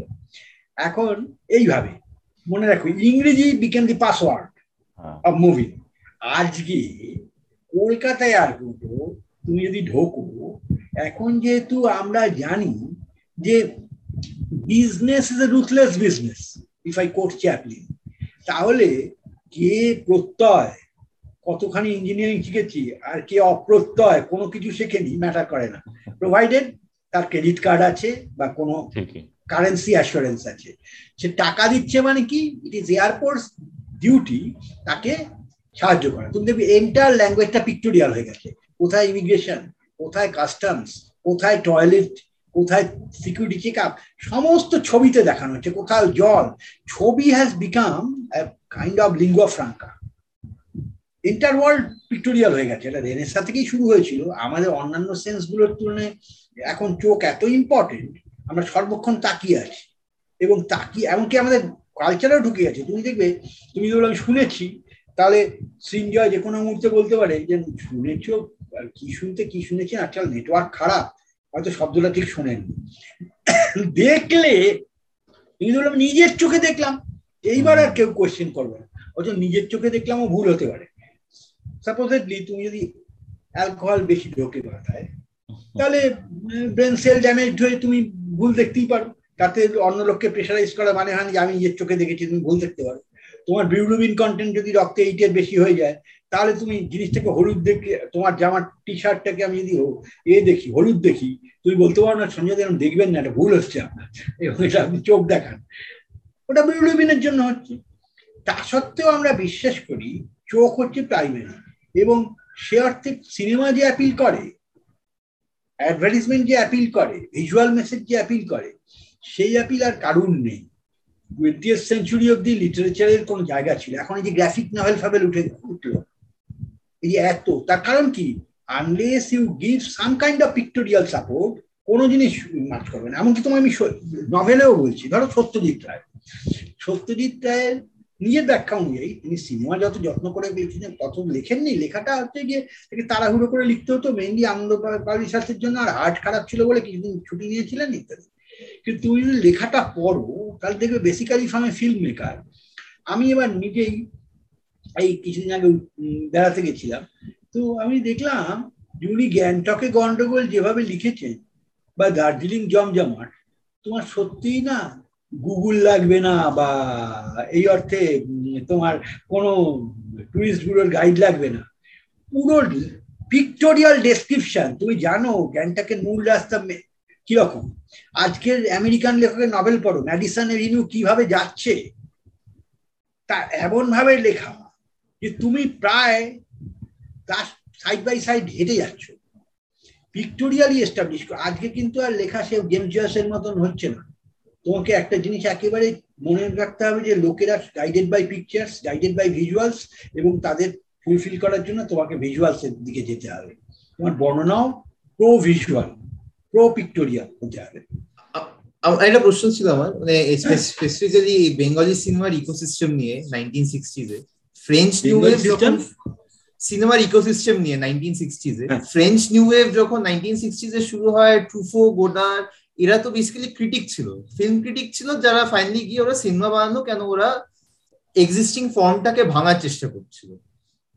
আমাদের বাঙালিদের বাঙালিদের cinema was either based on novels বা it was an adaptation of a Hollywood movie আমরা কেন কখনো এরকম একটা নিউ ওয়েভ মোমেন্ট দিয়ে যাইনি? মানে আমাদের ক্ষেত্রে চিদানন্দ দাশগুপ্ত কেন কখনো ফিল্ম মেকার হয়ে নতুন সিনেমা বানানোর চেষ্টা করেন? সামথিং লাইক আমাদের এই প্রশ্নটা খুব ভালো প্রশ্ন। সেটা হচ্ছে, এটা বাঙালিদের সাহিত্যের প্রতি দুর্বলতারও একটা ভীষণ নিদর্শন। তোমাকে আমি বলি যে, আমাদের এখানে সিনেমা যখন এলো সিনেমা প্রায় ইন্টারন্যাশনালি একই সময় এসেছিল। মানে ফার্স্ট সিনেমা ফ্রান্সে দেখানো হয় এইটিন নাইনটি ফাইভের টোয়েন্টি এইট ডিসেম্বর আমাদের এখানে দেখানো হয় এইটিন নাইনটি সিক্সের সেভেন জুলাই মধ্যে সাত মাস। তফাৎ বম্বে এবং প্যারিস তো সেই থেকে যখন সিনেমা এলো তখন আমরা সিনেমা একটা কাহিনী বলছিলাম এবং ভারতীয় cinema mainly Hindu mythological tales বলা হচ্ছিল। বা রিমোট হিস্টোরিক্যাল টেলস বলা হচ্ছিল interestingly the moment sound arrived in cinema Hollywood এলো নাইনটিন টোয়েন্টি সিক্সে জ্যাজ সিঙ্গারের সঙ্গে, আর কলকাতা এবং বম্বেতে এলো, বম্বেতে প্রথম মানে ফটো ফিনিশে পারদেশি রানীর আলামারা, আর এখানে শরৎচন্দ্রের দেনা পাওনা। এখন আমাদের দেশে যখন এক নম্বর studio new theatres Kolkata studio new থিয়েটার্সে যে মালিক sir BN Sarkar again an engineer from Manchester তো সিভিল ইঞ্জিনিয়ার নেতাজি সুভাষ বসুর উল্টো দিকের বাড়িটা যাদের ওর বাবা ছিলেন অ্যাডভোকেট জেনারেল ব্রিটিশ ইন্ডিয়ার তো উনি সিনেমা ইন্ডাস্ট্রি যখন করলেন, উনি একটা জিনিস বুঝেছিলেন যে বাঙালি ভীষণ সাহিত্যের ভক্ত। তাহলে সিনেমাও সাহিত্যিকদের দিয়ে চালানো হয়। ফলে উনি আনলেন একদল সাহিত্যিককে বেশি পয়সা দিয়ে শৈলচন্দ্র মুখোপাধ্যায় প্রেমেন্দ্র মিত্র নজরুল ইসলাম ইত্যাদি ইত্যাদিদের কেন বলতো? বেসিক জিনিস ছিল যে আমাদের কাছে সিনেমা তখনও পর্যন্ত আমাদের দেশে আমাদের দেশে তো মিক্সড কালচার তো ওরাল কালচারটা খুব ইম্পর্টেন্ট এখানে কিন্তু রামায়ণ বেশি লোক পড়ে না রামায়ণ কথা শোনে। শোনে গল্প শোনে। তো এই যে শোনার কালচার এরা, উনি ভাবলেন যে যদি এরা শরৎ, মেনলি শরৎচন্দ্রের গল্প বা অন্য গল্প এটা লেখে স্ক্রিপ্টে তাহলে স্ক্রিপ্টগুলো অনেক লিটারারি হবে এবং লোকে তাকে অনেক মূল্য দেবে।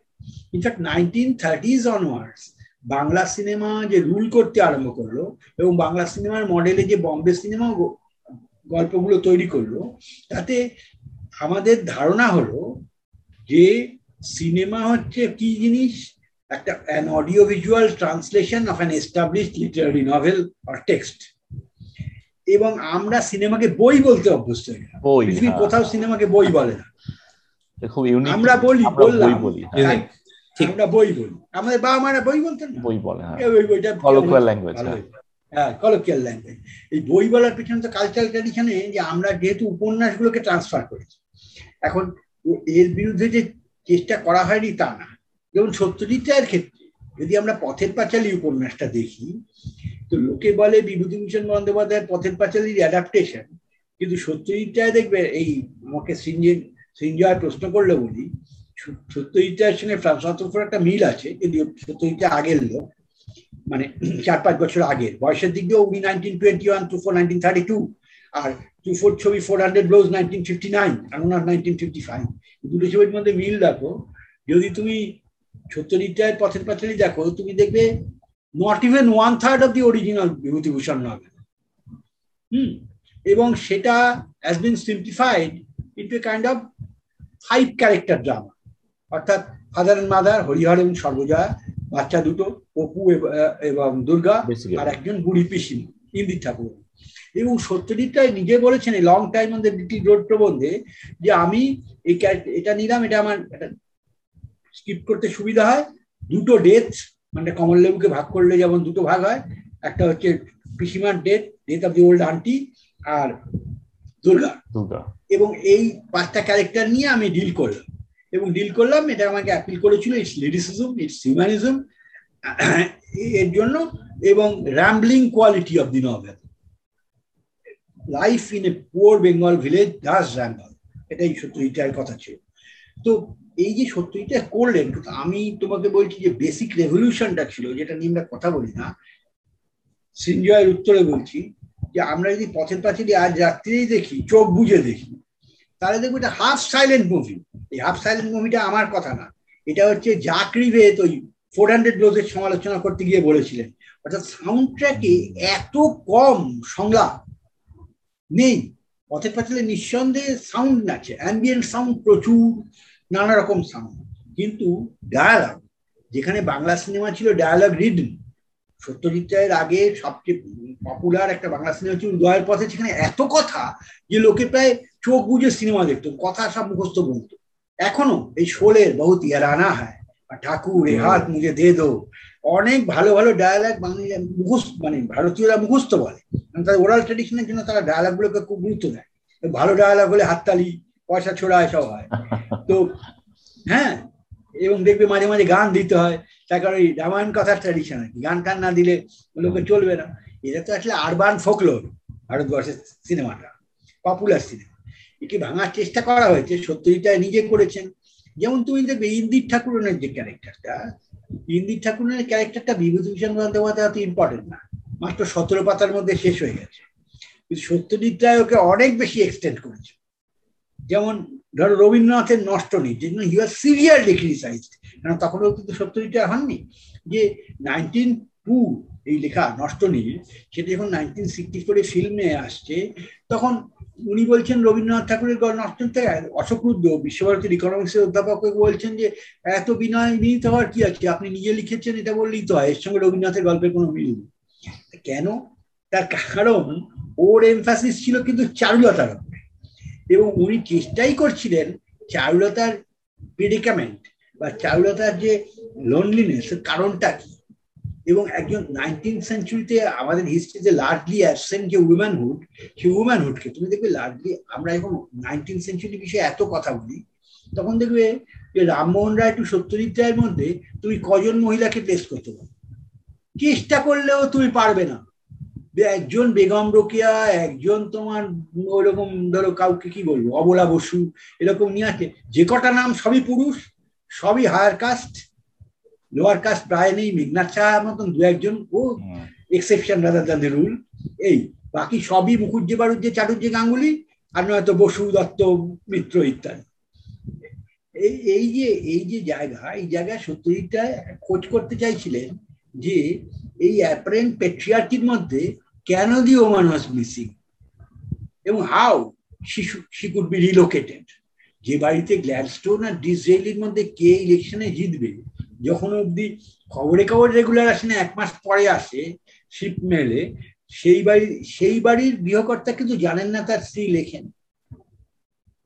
অন্দর মহল আর বাইরের মহল সম্পূর্ণ আলাদা হয়ে গেছে। এগুলো আমরা এখন এডওয়ার্ড সাইদের ওরিয়েন্টালিজম বা অন্যান্য লেখা থেকে বুঝি যে আমাদের তথাকথিত প্রাচ্য দেশে আধুনিকীকরণের সমস্যাটা কি হয়েছিল? এই ধরো, এশিয়ায়, আফ্রিকায়, ল্যাটিন আমেরিকায় যেসব প্রবলেম এবং ইন্টিরিয়ার এক্সটেরিয়ার ডাইকটমিটা কীরকম এবং আমাদের আইডিয়াল ইমেজগুলো কীরকম এগুলো এখন আমরা বুঝি। সত্যজিটা এটা ঘুরতে গিয়েই সত্যজিটায় প্রবলেম হয়েছিল এবং ধরো, আমি তোকে একটা উদাহরণ দিচ্ছি আজকে রাত্রে তুমি দিয়ে নেবে সিনজয় যে বলছে না, ভাঙার চেষ্টা করা হয়েছে, কিন্তু ভাঙাটা অ্যাকসেপ্টেড হয় যেমন ধরো চারুলতা থেকে আরবিটা একটা বলছি। চারুলতার ইন্ট্রোডাকশন তুমি যেমন সঞ্জয় দাকে একটা ইন্ট্রোডিউস করবে, তেমনি চারুলতার একটা ইন্ট্রোডাকশন দরকার। ভূপতিকে দেখে আমরা বুঝি যে ভূপতি কি। তার পোশাক আশাক, তার স্যুট তার গ্যারিজ দেওয়া ট্রাউট প্যান্ট এবং তার বাড়ি ঘর দৌড় দেখে আমরা বুঝি যে পারফেক্ট একজন nineteen century intellectual who talks in English who thinks in English et cetera et cetera অমলকে দেখেও আমরা বুঝি second generation of Indian intellectual like Bankimchandra Chattopadhyay who had their education in English but who are practicing Bangla এবং introducing new narratives in using Bangla medium যেমন বঙ্কিমচন্দ্র চট্টোপাধ্যায়ের western narrative ফর্মটাকে বাংলায় উপন্যাসে চালু করলেন। কিন্তু হু আস চারুলতা এখানে রবীন্দ্রনাথের রবীন্দ্রনাথ যেহেতু অটোবায়োগ্রাফিক্যাল লেখা লিখেছেন, রবীন্দ্রনাথ দু একটা মানে আমি খারাপ অর্থে বলছি না, ভালো অর্থে বলছি for reason best known to him evaded the answer একটা আছে চারুলতা দেখতে দেখতে কখন বড় হয়ে গেল, এটা ভূপতি খেয়াল করল না। এটা একটা বড় ব্যাপার না, কিন্তু চারুলতা কে? তুমি যদি বলো চারুলতার পাসওয়ার্ডটা কি? Unless you have the password তুমি চারুলতা ক্যারেক্টারে ঢুকতে পারছ না পাসওয়ার্ডটা ভীষণ জটিল। পাসওয়ার্ডটা হচ্ছে ধনী গৃহে চারুলতার কোনো কর্মছড়ি বলে হ্যাঁ সেটা তো সোজা কথা বোঝা গেল, খুব সোজা বাংলা। এবার আমি বলছি, ফলপরিণামহীন পুষ্পের ন্যায়। একান্ত অনাবশ্যকতার মধ্যে পরিস্ফুট হইয়া উঠাই তাহার চেষ্টা শূন্য দীর্ঘ দিনরাত্রির একমাত্র কাজ ছিল। এইবার তুমি আমাকে বলো প্রত্যয় বাবু, যে এই জিনিস কি করে লোককে বোঝাবে? তো রবীন্দ্রনাথের বাংলা। এ তো তুমি আমিও লিখতে পারব না, তুমিও লিখতে পারব না, বুঝতেও পারব না। আর সবচেয়ে বড় কথা, সিনেমা তো প্রত্যয় এবং সঞ্জয়ের দিকে তাকিয়ে, সিঞ্জয়ের দিকে তাকিয়ে তৈরি হয়, সৌমিকের দিকে তাকিয়েও তৈরি হয় না। তৈরি হয় কমন দিয়ে। সেই বাংলা বুঝবে? তুমি যদি বলো যে কেন উনি লিখে দিতে পারতেন? আরে এই সাবটাইটেল পড়ার আগে দৃশ্য চলে যাবে। লোকেরা বিরক্ত ফলে তোমাকে চেঞ্জ করতে হবে। উনি কি করলেন? উনি চারুলতার ইন্ট্রোডাকশন আজকে ইউটিউবে দেখো যেখানে script and direction Satyajit Ray এই পড়ার পর শুরু হচ্ছে। দেখবে ঢং ঢং ঢং ঢং করে আওয়াজ এবং চারটে বাজে। ফোর ও ক্লক তোমাকে মনে করানো হচ্ছে এবং একটাই ডায়ালগ দেওয়া হচ্ছে ব্রজ ব্রজ চারটে বেজে গেল নিচে চা দিয়ে দিয়েছ এবং ব্রজ বলল, যাই মা। তারপর থেকে দেখবে তুমি সাড়ে সাত থেকে আট মিনিট চলে যাও, কোনো ডায়ালগ নেই। খুব কেয়ারফুলি খেয়াল করো। এই সিচুয়েশনটাকে অ্যানালাইজ করার জন্য উনি করেছেন। কোনো ডায়ালগ নেই এবং ক্যামেরা প্রায় সেই স্টান্স নিয়েছে যে যেমন আমরা, আমি যদি না নড়ি, তোমার কম্পিউটারই ঠিক আছে, কিন্তু আমি নড়ে যদি এখন অন্য ঘরে যাই, তুমি বলে কি করবে সঞ্জয় তাহলে ওখানে ফিট করুন আপনি, নাহলে আমি আপনাকে দেখব কি করে অর্থাৎ ক্যামেরার বিভিন্ন পজিশন তখনই হচ্ছে যখন camera was force to move শটগুলো ভীষণ লং টেক যেখানে হলিউড সিনেমা প্রায় চব্বিশটা পঁচিশটা শট নিত সেখানে উনি মাত্র সাত আটটায় নিয়েছে। এবং আরেকটা খেলা খেলেছেন সেটা ইউনিক আজকে রাত্রে দেখে হেসে ফেলবে। ওই ঘড়িটা। মানে আজকে যদি তুমি যখন দেখবে যে ঘড়িটা হ্যাঁ। ঘড়িটা দেখিয়ে ইন অ্যাকচুয়াল বায়োলজিক্যাল ক্লক যখন তোমাকে সাড়ে সাত মিনিট থেকে পৌনে আট মিনিট সময় দিচ্ছে মানে ধর দুটোর সময় তুমি দেখতে শুরু করলে, দুটো বেজে সাড়ে সাত মিনিট বা পৌনে আট মিনিট হলো, আর ওখানেও চারটে বেজে সাড়ে সাত মিনিট বা পৌনে আট মিনিট হয়েছে। মানে reel time equal real time এবং সত্যিটাই স্টান্সটা হচ্ছে deep focus long take photography নিয়ে, যে I have not tamper reality I have not interfere with it you are given maximum access to the real so that you can make your own reading এইসব জিনিস আঁচড়ে বাজা ফ্ল্যাটির ক্ষেত্রে খেয়াল করেছেন, অন্যান্য অন্যান্য ফিল্ম মেকারদের ক্ষেত্রে খেয়াল করেছেন। অর্থাৎ আমরাও অনেকগুলো জিনিস চেষ্টা করছিলাম, যেমন ঋত্বিক ঋত্বিকগত তার যে ক্যামেরা ইউজ করা এবং তার যে সাউন্ড মেকানিজম, ধরো সাউন্ডকে অনেক সময় ফোরগ্রাউন্ডে নিয়ে আসা। সাউন্ড আর অ্যাক্সেসরি সেকেন্ডারি রোল প্লে করছে না, সাউন্ড ফর্মেটিভ রোল প্লে করছে। এইসব জিনিস, মুশকিল হচ্ছে যেইগুলো কখনোই আমাদের এই যে আমরা বেসিক্যালি একটা গল্পকে দেখতে চেয়েছি এবং গল্পটাকে আমাদের মতন করে দেখতে চেয়েছি। পিক্টোরিয়ালি আমরা চারুলতাকে কি দেখতে পাচ্ছি? পিক্টোরিয়ালি আমরা কোথা কোথা থেকে আবিষ্কার করছি তা ভাবি এবং ভাবার চেষ্টাও করা হয় ফলে শরৎচন্দ্র চট্টোপাধ্যায় বেসিক্যালি আমাদের রুল করে গেছেন এবং যারাই ওই গল্প বলেছেন বা ভালো করে গল্প বলছেন, এখনও বাংলায়, এখনও হিন্দিতে যে একটা গল্প তুমি কত ভালো করে বলতে পারছ। যদি গল্পের সিনেমা তবে হিন্দি এটা থেকে বেরিয়ে এসছে স্পেকটাকল নিয়ে কাজ করছে। সেটা হলিউডও এখন স্পেকটাকল নিয়ে কাজ করে। এবং বাংলাতেও বহুদিন ধরে সাহিত্য আর সিনেমার অংশ নয়। সেটা ভালো বা খারাপ সেটা তোমাদের ব্যাপার আমি আচ্ছা আহ সত্যজিৎ রায় আর ঋত্বিক ঘটক নিয়ে আমরা কথা বললাম বেশ কিছুক্ষণ। আর তখনকার দিনের বাকি যে ডিরেক্টররা ছিলেন তাদের স্টাইলটা কিরম ছিল? যেমন মৃণাল সেন তরুণ মজুমদার তপন সিনহা আমি অজয় করের নামও দেখলাম। আমি national film award in Bangla যখন সার্চ করছিলাম কিছু অচেনা নামও দেখলাম যেমন ভালো। এই যে বলছো যেমন এদের এদের সঙ্গে আমাদের নাম করতে হবে যেমন সত্যজিৎ রায় নিজে ঋত্বিক ঘটক ছাড়া আর যে বাঙালি পরিচালকের উপর সবচেয়ে বেশি লিখেছেন তার নাম নির্মল দে। ওই যে আমরা বসু পরিবারের কথা বলছিলাম আমরা সাড়ে চুয়াত্তরের কথা বলছিলাম, এই নির্মল দে এবং সত্যজিৎ রায় নিজে বলেছেন যে এত কাজ জানা মানুষ বেসিক্যালি সত্যি এত ভালো ক্রাফট জানা এবং এত ভালো স্টোরি টেলার খুব কম আছে অজয় কর অত ভালো cameraman camera black and white ফটোগ্রাফির মধ্যে মানে কম্পোজিশনাল ভ্যালুসগুলো দেখতে হয়, তাহলে উত্তম সুজিতটাকে দাঁড় করিয়ে দিয়েছেন তো অজয় কর তিনটে ছবি দেখো সুজিতটাকে কেন তিনটে ছবি দেখো, Harano Sur nineteen fifty seven Saptapadi nineteen sixty one এবং সাত পাকে বাঁধা নাইনটিন সিক্সটি থ্রি এর মধ্যে হারানো সুর আর সপ্তপদী উত্তম সুচিত্রা সাত পাকে বাঁধা সুচিত্রা সৌমিত্র। তুমি যদি ফটোগ্রাফিক কম্পোজিশনগুলো দেখো তুমি বলতে পারো অগ্রদূত অগ্রগামী বিমল ওই লাহা ইত্যাদিরা তুমি তরুণ মজুমদারের কথা তো বলেইছ। তুমি দীনেন গুপ্ত তুমি পার্থপ্রতিম চৌধুরী। তপন আচ্ছা, সিং এর। সব কথা আমরা ভুলে যাচ্ছি। তপন সিংহ। এরা সত্যি দক্ষ ছিলেন এবং আরও এদের কৃতিত্ব হচ্ছে এইখানে যে তখনকার দিনের বাংলা ছবি এত লো বাজেট হতো। তুমি ধরো ফরেন লোকেশন না ব্যবহার করে ইন্টিরিয়ার সেটিং খুব বেসিক জায়গায় রেখে এরা যে ছবি তুলতেন, সেই ছবিগুলো তো পয়সা তুলে নিয়ে আসতে পারত। এদের কথা বলা উচিত এবং সম্প্রতি বলা চালু হয়েছে, আসলে এদের, আমাকে তরুণ মজুমদার একটা ব্যক্তিগত আলোচনা একটা কথা বলেছিলেন, তা বলি। তরুণ একদিন একটা জায়গায় আটকে পড়েছিলাম, ওনার গাড়ি আসছে, তো উনি বলছেন যে, সঞ্জয়, আমার সঙ্গে যাব আমার সঙ্গে যাবেন না কেন? চলুন উনিও চাইছেন একা বসে থাকবেন তো উনি একবারে বলেন যে আচ্ছা এই যে আপনারা করেন, একটা জিনিস জানেন, যে এটা ঠিকই যে মানিকবাবু দারুণ ছবি করেন ঋত্বিক বাবু ছবি করেন, কিন্তু আমাদের কি ভুল হয়েছে জানেন? আমাদের আমাদের ভুল সময় জন্ম নিয়েছিলাম তার কারণ, যে সময়টা মানিক বাবু ঋত্বিক বাবু এসব ছবি করেছেন, বলে উনি চট করে ঘুরিয়ে বলেন যে আপনাকে বুঝিয়ে বলি। ধরুন ফিফটিতে কারা গান গাইতেন বলুন তো? মেল ভয়েস ধরুন, হেমন্ত মুখার্জি মান্না দে, কিশোর কুমার, এরা গান গাইলে আপনার দাঁড়ানোর কোনো সম্ভাবনা আছে? মানবেন্দ্র বা সতীনাথের? আজকে যদি মানবেন্দ্র সতীনাথ গাইতেন, তাহলে তাদের ধারে কাছে কোনো গায়ক আছে? তখন ওরা হেমন্ত মান্নার কাছে আড়ালে রয়ে গেলেন। আমরা আপনারা এত সিনেমা আলোচনা করেন আপনারা পলাত আপনারা যদুবংশ আপনারা যতুগৃহ বাড়ি থেকে পালিয়ে বাড়ি থেকে পালিয়ে বলছি ওই যে আরে আরে ওই যে গল্প হলেও সত্যি। এই ছবিগুলো নিয়ে তো কখনো বলেন না। এই ছবিগুলো নিয়ে বলেন না এমনকি এই ছবিগুলোর মধ্যে যে গুণ ছিল হলিউডের যে কমার্শিয়াল ছবি নিয়ে আলোচনা করা হয় আমাদের এখানে এটা বিকজ অফ ফিল্ম সোসাইটি আমাদের এখানে ফিল্ম সোসাইটি চিদানন্দ দাসগুপ্তের কথা বলছি। মানে আমরা ফিল্ম সোসাইটি নাইনটিন ফর্টি সেভেনে তৈরি হলো কলকাতায়। মানে সত্যজিটায় বললেন যে the year of India's independence we form the first film society in Calcutta thereby shackling shackling ourselves willingly to the task of disseminating film culture even amongst the intelligentsia. এই second পার্টটা খুব important disseminating film culture even amongst the intelligentsia.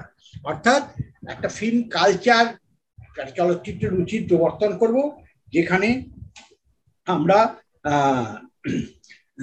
এমনকি শিক্ষিত লোকের মাধ্যমে চলচ্চিত্র রুচির প্রবর্তন করব এই চলচ্চিত্র রুচিটিগুলো বলতে আমরা যদি বুঝি, তাহলে দেখব নন মেলোড্রামাটিক ওই রকম ভাবে স্টোরি টেলিং নয়, এর মানে কিছু কিছু জিনিস আমরা এস্টাবলিশ করে দিয়েছিলাম। তার ফলে আমরা বাকি জিনিসগুলোকে খেয়ালই করি। এই যে আজকে আপনি বললেন, সত্যি বিভূতি লাহা বা অজয় করের মতন ক্যামেরাম্যান বা ধরা যাক রামানন্দ সেনগুপ্তের মতন ক্যামেরাম্যান বা ধরা যাক রবি চট্টোপাধ্যায়ের মতন সেট ডিজাইনার হলিউডের এইসব জিনিসকে কত গুরুত্ব দেওয়া হয় আলাদা আলাদা বই আছে। বই পড়া যায় যে কোনো লাইব্রেরিতে গেলে যে কোনো করে দেখা যায়। যে আলফ্রেড হিচককের মতন যে একজন স্টোরি টেলার, যে বেসিক্যালি ক্রাইম এবং হারার নিয়ে কাজ করেন, তা one of masterpiece in the world আমরা এখানে অজয়করকে নিয়ে কিছু কাজই করলাম না, দেখলাম এমনকি তা কেন? একটা ভুল প্রচণ্ড ভুল হচ্ছে যে আমাদের আলোচনা দেখলে মনে হয় যে everything started from Satyajit Ray it was not that cinema বিজ্ঞান ফ্রম ফিরালাল সে কিন্তু সেই ডকুমেন্ট আপনার কাছে না থাকলেও আপনার কাছে যেগুলো আছে, দেবকী কুমার বসু, প্রমথেশ বড়ুয়া জ্যোতিময় ভট্টাচার্য, নিমাই ঘোষ, এদের নিয়ে আমরা আলোচনা করি না কেন? ইতিহাস তো হঠাৎ করে নাইনটিন ফিফটি ফাইভ থেকে শুরু হয়নি। এই আলোচনাগুলো এই যে আমরা করছি, এগুলো থেকে এই উপকার হতে পারে যে এই যে আপনাদের নতুন জেনারেশন পরে আসছে, তারা আস্তে আস্তে ইনকুইজিটিভ হয়ে উঠবে যে এই কাননবালা কানন দেবী Kanonbala became a Kanon Devi. A person who was born in a সেখান থেকে তিনি যে ওই জায়গায় গেলেন যে nineteen fifteenth August Indian flag তুলেছিলেন ভারতের জাতীয় পতাকা উত্তোলন করেছেন ইন্ডিয়া হাউসে মানে ইংল্যান্ডে কানন দেবী এই যে জায়গায় গেলেন, একটা ফরমেশন হওয়া, এই জিনিসগুলো নিয়ে আমরা আগে কখনো কথা বলতাম। আজকে এই কথাগুলো তো বলা উচিত। আমাদের যে বড় বড় স্টার বা বড় বড় অভিনেত্রী, তাদের কোনো বইই নেই। কেউ লেখেই নেই, গাল গল্প। অমুক দিন মাধবী মুখার্জি আমাকে চা খেতে বলেছিলেন তমুক দিন সিঙ্গারা তৈরি করে আর প্রত্যেকে দা হয়ে গেছে তুমি দেখছ এই ব্যাপারটা হ্যাঁ মানে হ্যাঁ মানে এই ব্যাপারটা ঋতিক দা মৃণাল দা সবাই দা। যারা তাদের অনেক পরে জন্মেছে তারাও দা বলছে মানে দা প্রত্যেকে ওই আলোচনাটা এরকম যে মানিক দা সেদিন বলল সঞ্জয় তুই বরং এটা করে আয় তুই বলে আমরা আমি মানিকদাকে বললাম মানিকদা আপনাকে ক্লান্ত দেখাচ্ছে একটু এই যে তোমার বৈঠকখানাটা তো আর সিনেমা স্টাডিজ না। বা কালচার স্টাডিজ না। এইটা কি মনে হয়? আপনার এটা কি ওয়েস্টার্ন অ্যাকোলেট একটা মনে হয়? যে মানে এই যে ওই এই সত্যজিৎ রায়ের সিনেমা বাইরে গেল এবং সেখান থেকে একটা ছাপ পেয়ে এলো তখন মানে সবাই মানে এই ব্যাপারটা নিয়ে শুরু সেটা তো সেটা তো খানিকটা সত্যি। ইনফ্যাক্ট সত্যজিৎটার ক্ষেত্রে অনেকটাই সত্যি। সত্যজিৎটার ছবি খুব লোক যে লোকে দেখতো তা তো না। এবং সত্যজিৎটার বহু ছবি ফ্লপ করেছে। একেবারে বিভৎস ফ্লপ যেমন অপরাজিত। অপরাজিত যেমন হ্যাঁ হ্যাঁ। যেমন অপরাজিত যেমন কাঞ্চনজঙ্ঘা চলেই এই যে এই যে উনি বলছিলেন না যে এক্সপেরিমেন্টেশন কাঞ্চনজঙ্ঘা অসাধারণ এক্সপেরিমেন্ট করা হয়েছিল কালার নিয়ে।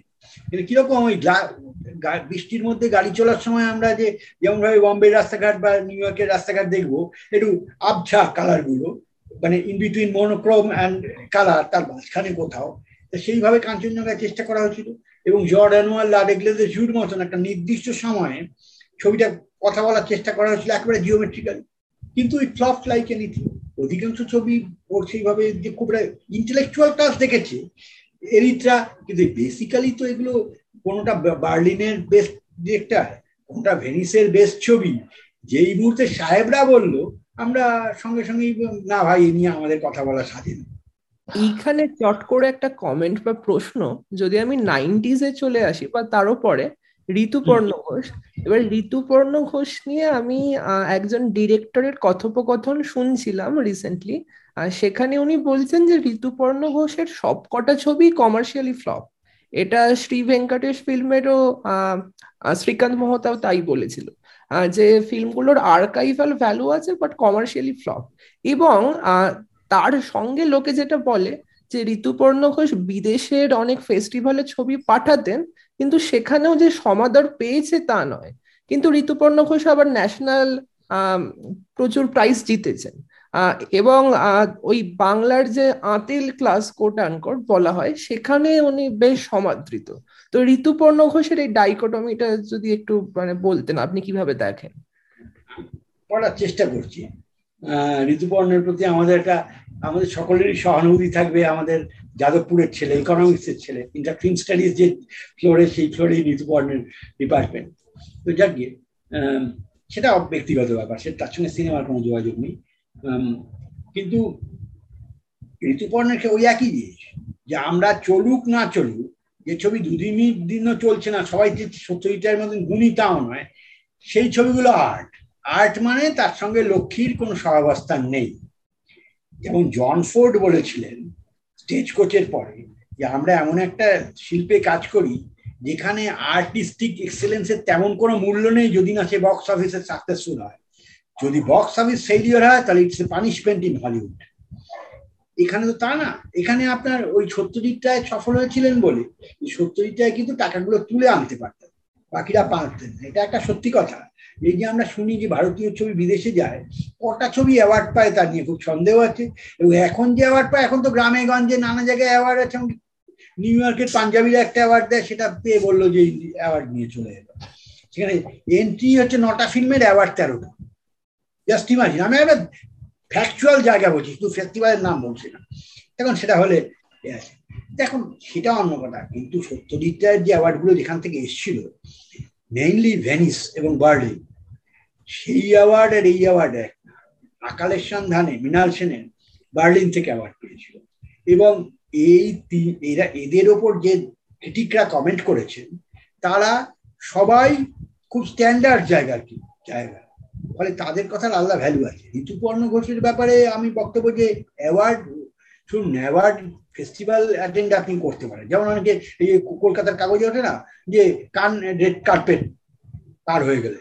তা আমার এক বন্ধু বলে যে, খুব কানে রেড কার্পেট মানে তুই যদি টিকিট কেটে যাস, তোকেও রেড কার্পেটই যেতে হবে, কারণ গ্রিন কার্পেট তো নেই। সবকটাই রেড কার্পেট কারি রেড কার্পেট দিয়ে যেতে হবে। আর কানের রেড কার্পেট দিয়ে যাওয়া কিছু না টিকিট বিক্রি হয় এবং টিকিট দিয়ে ঢুকতে পারবে তোমাকে সিলেক্ট করে রেড কার্পেট যেভাবে ভারতবর্ষে বলা হয়, সেই রেড কার্পেট কানে পেয়েছিলেন দেবকী কুমার বসু সীতার জন্য ভেনিস থেকে প্রথম মেনশন আর সত্যিটায় বেস্ট হিউম্যান ডকুমেন্ট পান দর বা অন্য কিছু না। আমি বলছি না যে না পেলে কিছু মহাভারত অশুদ্ধ হয়। ঋতুপর্ণ ঘোষ অ্যাওয়ার্ড পায় ঋতুপর্ণ ঘোষের ব্যাপার হচ্ছে একটা স্মল এলিট এই যে নাইনটিন নাইনটি ওয়ানের পরে যে নতুন করে এক ধরনের নিও লিবারালিজম এলো এবং একটা আরবান এলিট কালচার ডেভেলপ করল নিউক্লিয়ার ফ্যামিলি তারা এবং ঋতুপর্ণ ঘোষের বেসিক যে সমস্যাটা সেটা ছোট্ট একটা আরবান এলিটদের সমস্যা। আর যেটাকে উনি জেন্ডার ইস্যু বলেন, সেটা আসলে জেন্ডার ইস্যু পরিহার করার সবচেয়ে বড় জায়গা। ওর ছবিতে দেখবেন নাইন উনিশে এপ্রিল ওর প্রথম ছবি। আমি খুব মনোযোগ দিয়ে দেখেছিলাম যে সেটা তো প্র্যাকটিক্যালি উইমেন্স লিবারেশনের বদলে এক ধরনের সারেন্ডারকে ফিলোসফাইজ করে। এবং সব ছবি শেষ পর্যন্ত ওই গোল গোল ভাবে মিলে যায়।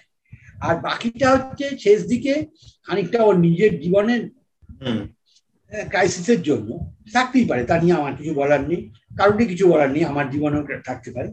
সেইগুলোকে এক ধরনের, কি বলব, এক ধরনের নিজেকে অতিরিক্ত প্রশ্রয় দেওয়া। তার সঙ্গে সেই শিল্পের কোনো যোগাযোগ নেই এবং সেগুলো ভালো, বড় লোকের ড্রয়িং রুমের মতো। কিন্তু তার শিল্প সম্ভাবনা কিছু নেই। এবং আর্ট অ্যান্ড এর দিক দিয়েও সত্যজিৎ রায়ের দেওয়া ডিজাইন ফলো করা ছাড়া আমার মনে হয় না অপর্ণা সেন এবং ঋতুপর্ণ ঘোষের তেমন কোনো অবদান আছে। যদি এই কথা বলে একটু অপ্রিয় হওয়ার সম্ভাবনা আছে কিন্তু ব্যাপারটা তাই। আচ্ছা কমার্শিয়াল আর আর্ট এই ফিল্মটার মধ্যে যে ডিস্টিংশন সেটা কি সৃজিত একমাত্র এটা একমাত্র ভারতীয়রা করতে পারে। হ্যাঁ ঠিকই কারণ হলিউডে তো আমি দেখিনি খুব একটা। চার্লি চ্যাপলিনকে আপনি কি বলবেন? চার্লি চ্যাপলিন পৃথিবীতে সবচেয়ে বেশি মানি ফেচার সবচেয়ে বেশি টাকা নিয়ে আসতে পারে যে তাকে আপনি আর্টিস্ট বলবেন না কমার্শিয়াল ফিগার বলবেন? আমি তো বললাম আলফ্রেড হিচকককে আপনি কি বলবেন? টুফো তার সঙ্গে সাড়ে পাঁচ ঘণ্টার টানা ইন্টারভিউ নিয়ে অত বড় বই লিখেছে। এবং মাস্টার ফিল্ম মেকার আপনি জন ফোর্ডকে কি বলবেন? আপনি ওয়াইলারকে কি বলবেন? হলিউডের যারা ফিল্ম মেকার তারা আর্টিস্ট না শুধু বিরাট। কারণ একটা অ্যাসেম্বলি লাইন প্রোডাকশনের মধ্যে ওই জিনিস তৈরি করা। মানে পুরো নিজেদের বুড়ো আঙুলের ছাপ। আপনি হাজার হাজার এক্সট্রিম লং শট নিতে পারেন। জন ফোর্ড যেটা হলিউডে নেন সেটা আপনি নিতে পারেন না। যেটা হাজার হাজার মার্ডার করতে পারে। ধরুন সাইকোর যে সা- আহ, শাওয়ারের শাওয়ার। মার্ডারটা ও তো ও জিনিস তো মানুষের তৈরি করা কঠিন কঠিন। আর মমতা শুধু কাঠের ওপরে। তাকে আপনি বলবেন কমার্স তারপর স্ট্যানলি পাগল নাকি? প্রায় সবাই হ্যাঁ, এখনকার দিনে তারান্তিনো হ্যাঁ, থেকে শুরু করে। সবাই আছে। হ্যাঁ। সবাই আছে। কাজী সেটা একটা বিশেষ ঘরানা। এমনকি আপনি যখন ইউরোপে আসছেন সব commercially success La Dolce Vita massive success commercial four hundred blows এই যে আপনি বলছেন ডিওএফ শুরু হয়েছে। ফোর হান্ড্রেড ব্লোজ এর গল্পটা তো আমরা জানি। ইনফ্যাক্ট ফোর হান্ড্রেড ব্লোজে তুফোর প্রেমিকার কাছে তুফো তো তখন young hoodlum of India French cinema সমস্ত ফ্রেঞ্চ সিনেমাকে নস্বাত করছে, কিছু হয় না বলে। তো যে মহিলার সঙ্গে প্রেম করতেন, তাকে একদিন তার বাবা ছিলেন সেকেন্ড নাম্বার টু ডিস্ট্রিবিউটার মানে একজন প্রথম জনের নাম আমি ভুলে গেছি, দ্বিতীয় জন। সেকেন্ড ইন পজিশন তিনি হঠাৎ শুনে বললেন, তুমি বাবু তো অনেক বড় বড় কথা বলছো এবং লিখছো। নিজে তো সিনেমা বানানোর নাম নেই। তুফো তখন খুব স্মার্টলি বলেন যে, আমি টাকা টাকা নেই তাই বানাচ্ছি না, টাকা হলেই বানাবো। তো উনি তাতে বলেন যে, ঠিক আছে, আমি হাফ টাকা দিচ্ছি, বাকি টাকা জোগাড় করে, তারপর দেখছি তোমার কি হয়। তো it was the beginning of four hundred blows practically autobiographical একটা ছবি।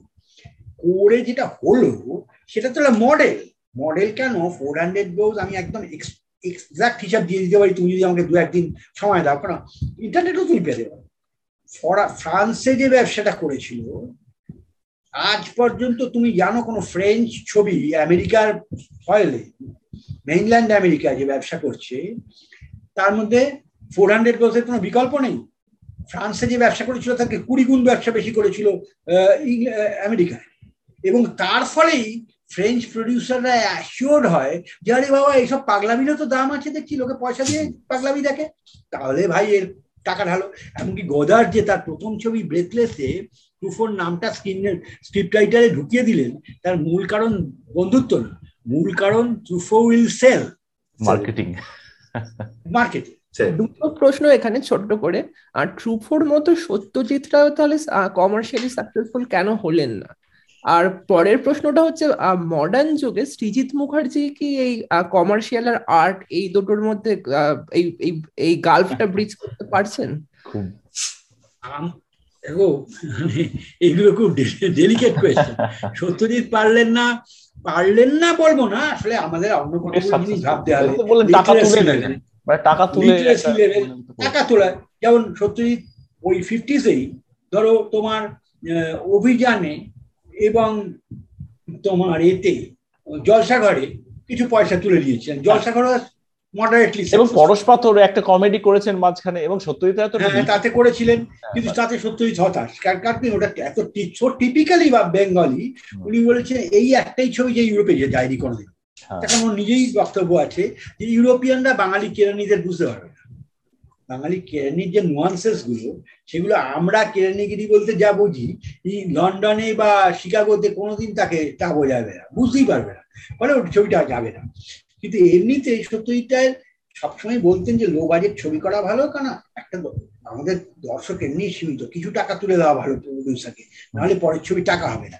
আর এই যে স্টেট স্পন্সার্ড একটা জিনিস ভারতবর্ষে চালু হলো, সোভিয়েত প্যাটার্নে এটা সোভিয়েটেও ফেল করল পরে ভারতবর্ষের তো করলোই। যে স্টেট যদি টাকা দেয় স্টেট টাকা দিয়ে সোকল্ড ইন্ডিয়ান নিউ তৈরি করেছিল, কিন্তু সাস্টেন করল না।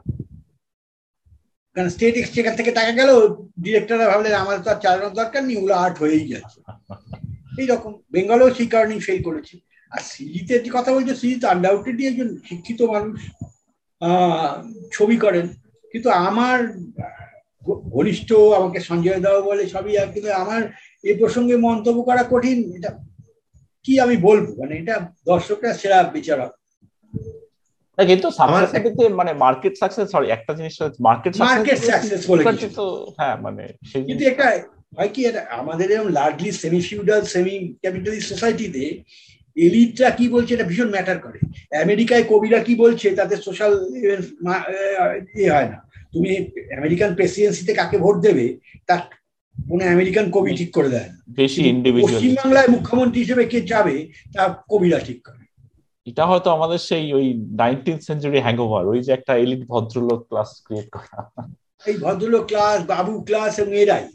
এরাই এই ঘোষ ঘোষ গৌমিত্রিটাই ঠিক করবে আমার একটা প্রশ্ন ছিল এই বাংলা সিনেমার influence on society and how cinema is reflection of society যেটা আপনি বলেন যে নাইনটিন ফিফটিজে যে সিনেমা আমরা দেখছি কমার্শিয়াল সিনেমা সেখানে টিপিক্যালি উত্তম কুমার থেকে Suchitra Sen upper economic strata typically Suchitra Sen ঘটি উত্তম কুমার বাঙাল উত্তম কুমার একটা বোর্ডিং হাউসে থাকে সুচিত্রা সেন একটা বড় বাড়িতে থাকে। হয় বড় লোকের ছেলে গরিবের মেয়ে নয়তো গরিবের ছেলে গরিবের মেয়ে বড় লোকের ছেলে ফিক্স এটা সিক্সটিজ অব্দি চলল তারপরে সুচিত্রা সেন সিনেমা করা কমিয়ে দিলেন বাট নাইনটিন সিক্সটিজ এর এন্ডে আর সেভেন্টিজ এর শুরুতে যখন ওরা সিনেমা করছেন নবরাগ আলো আমার আলোতে ইকুয়েশনটা কিন্তু একদম রিভার্স করে যায়।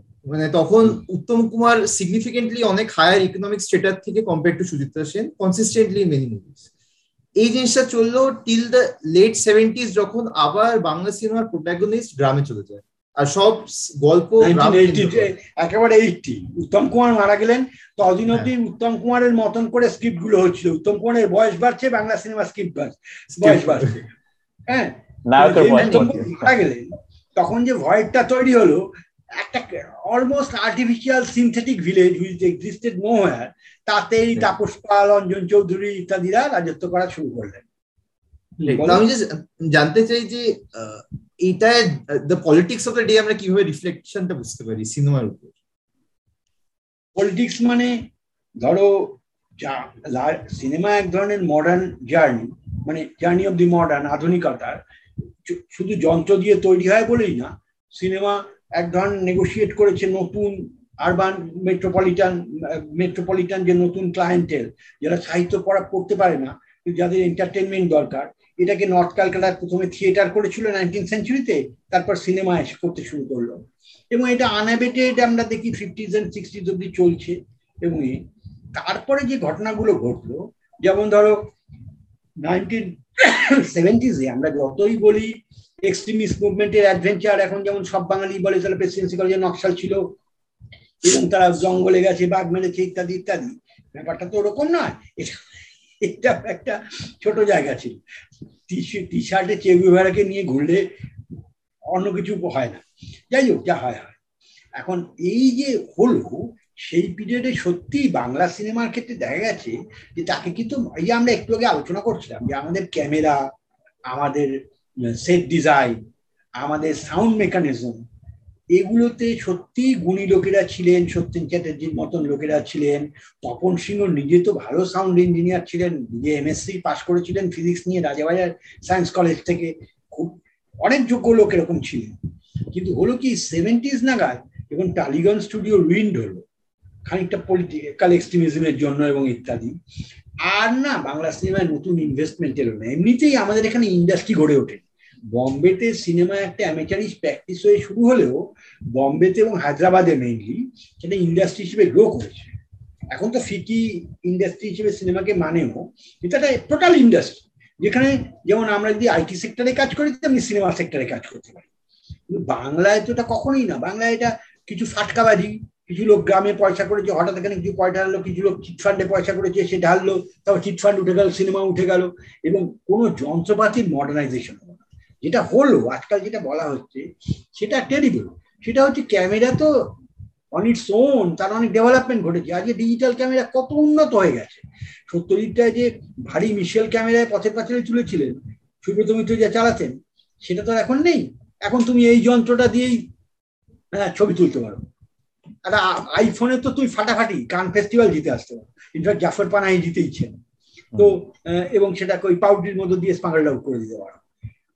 এখন সিনেমা অন্যরকম। ক্যামেরা নিজেই অনেকটা ভালো কাজ করে। যেমন সৌমেন্দু দা আমাকে একবার বলেছিলেন, আমি তখন রূপকলা কেন্দ্রের ডিরেক্টর ছিলাম। উনি আমাকে ঠাট্টা করতেন। বয়- বয়োজ্যেষ্ঠ বলে উনি আমাকে রসিকতা করতেন। আমরা সিনেমা পড়ানোর জন্য নিয়েছিলাম। তো একদিন ছাত্ররা সিনেমা নিয়ে ক্যামেরা নিয়ে আন্দোলন করেছে, সেটা আমি ডিটেলে যাচ্ছি না। তো ওনাকে আমি ডেকেছিলাম নেগোসিয়েট করার জন্য। তো উনি যা করেছেন সেটা আলাদা।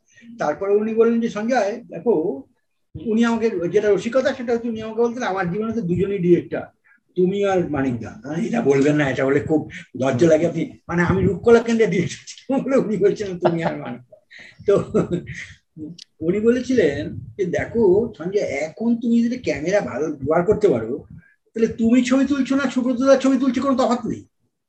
তো ক্যামেরা মেনলি এত বেশি সেলফ কালেক্টিং মেকানিজম হয়ে উঠেছে যে, আর বিশেষ কিছু করতে হয় না। এখন এডিটিং এত সফিস্টিকেটেড এবং এত ইজি গোয়িং যে তুমি কম্পিউটারের সামনে বসে তুমি কি করছ? আর ঋষিকেশ মুখার্জি কি করছেন? প্র্যাকটিক্যালি বিকাম সেম তো এই যে জায়গা এই জায়গায় আমরা যন্ত্রপাতির উপর নির্ভর করে তুমি এখন টালিগঞ্জে যে কোনো জায়গায় কথা বলো প্রত্যেক টেকনিশিয়ানের বক্তব্য ডিরেক্টর মাথায় ঘামায় না। ডিরেক্টর সে কিছু ছবি তুলে রাস রেখে গেল এইবার বক্তব্য আপনি এডিট করে নিন। সে অনেক সময় এডিটিং এও থাকে আমি এইসব গল্প করতে চাই না। কিন্তু এই গল্পগুলো করলেই বুঝবে যে situation has come to such a pass that it often denies the possibility of discussion স্টুডিওগুলো নষ্ট হয়ে গেল স্টুডিওগুলোর আধুনিকীকরণ হলো না টেকনিশিয়ানদের সফিস্টিকেট করা হলো না উল্টে টিভি এসে যাওয়ায় টিভিতে যেহেতু সস্তায় পয়সা পাচ্ছে সুতরাং ওইভাবে তারাও খুশি আমরাও খুশি আমাদের যা হচ্ছে আমাদের দেশেই যা নেচার আমাদের। ঠিক আছে ভাই ঘরের খেয়ে আলু সেদ্ধ বেগুন ভাজা খেয়ে চাকরি করছিস কি দরকার আবার সব? ওইসব নাসা ফাসা নিয়ে মাথা ঘামানোর এই করার ওই করার কি হবে? কি হবে? কিছুতেই কিছু হচ্ছে নিশ্চয়ই আপনার খুব খারাপ লাগে মানে আপনি যখন ধরুন সিক্সটি সেভেন্টিস থেকে দেখছেন এই যে ধরুন world cinema French cinema Iranian cinema Italian cinema এইখান থেকে বাংলা সিনেমা আস্তে আস্তে যেভাবে নেমে গেল এখন বরঞ্চ বলিউডে আমরা বলিউডে আমরা কিছু ভালো ভালো সিনেমা ধরুন অনুরাগ কাশ্যপ এদের হাত ধরে অনেক ভালো তুমি জেনারেল পারফরমেন্সটা দেখো। হ্যাঁ। তুমি জেনারেল পারফরমেন্সটা দেখো।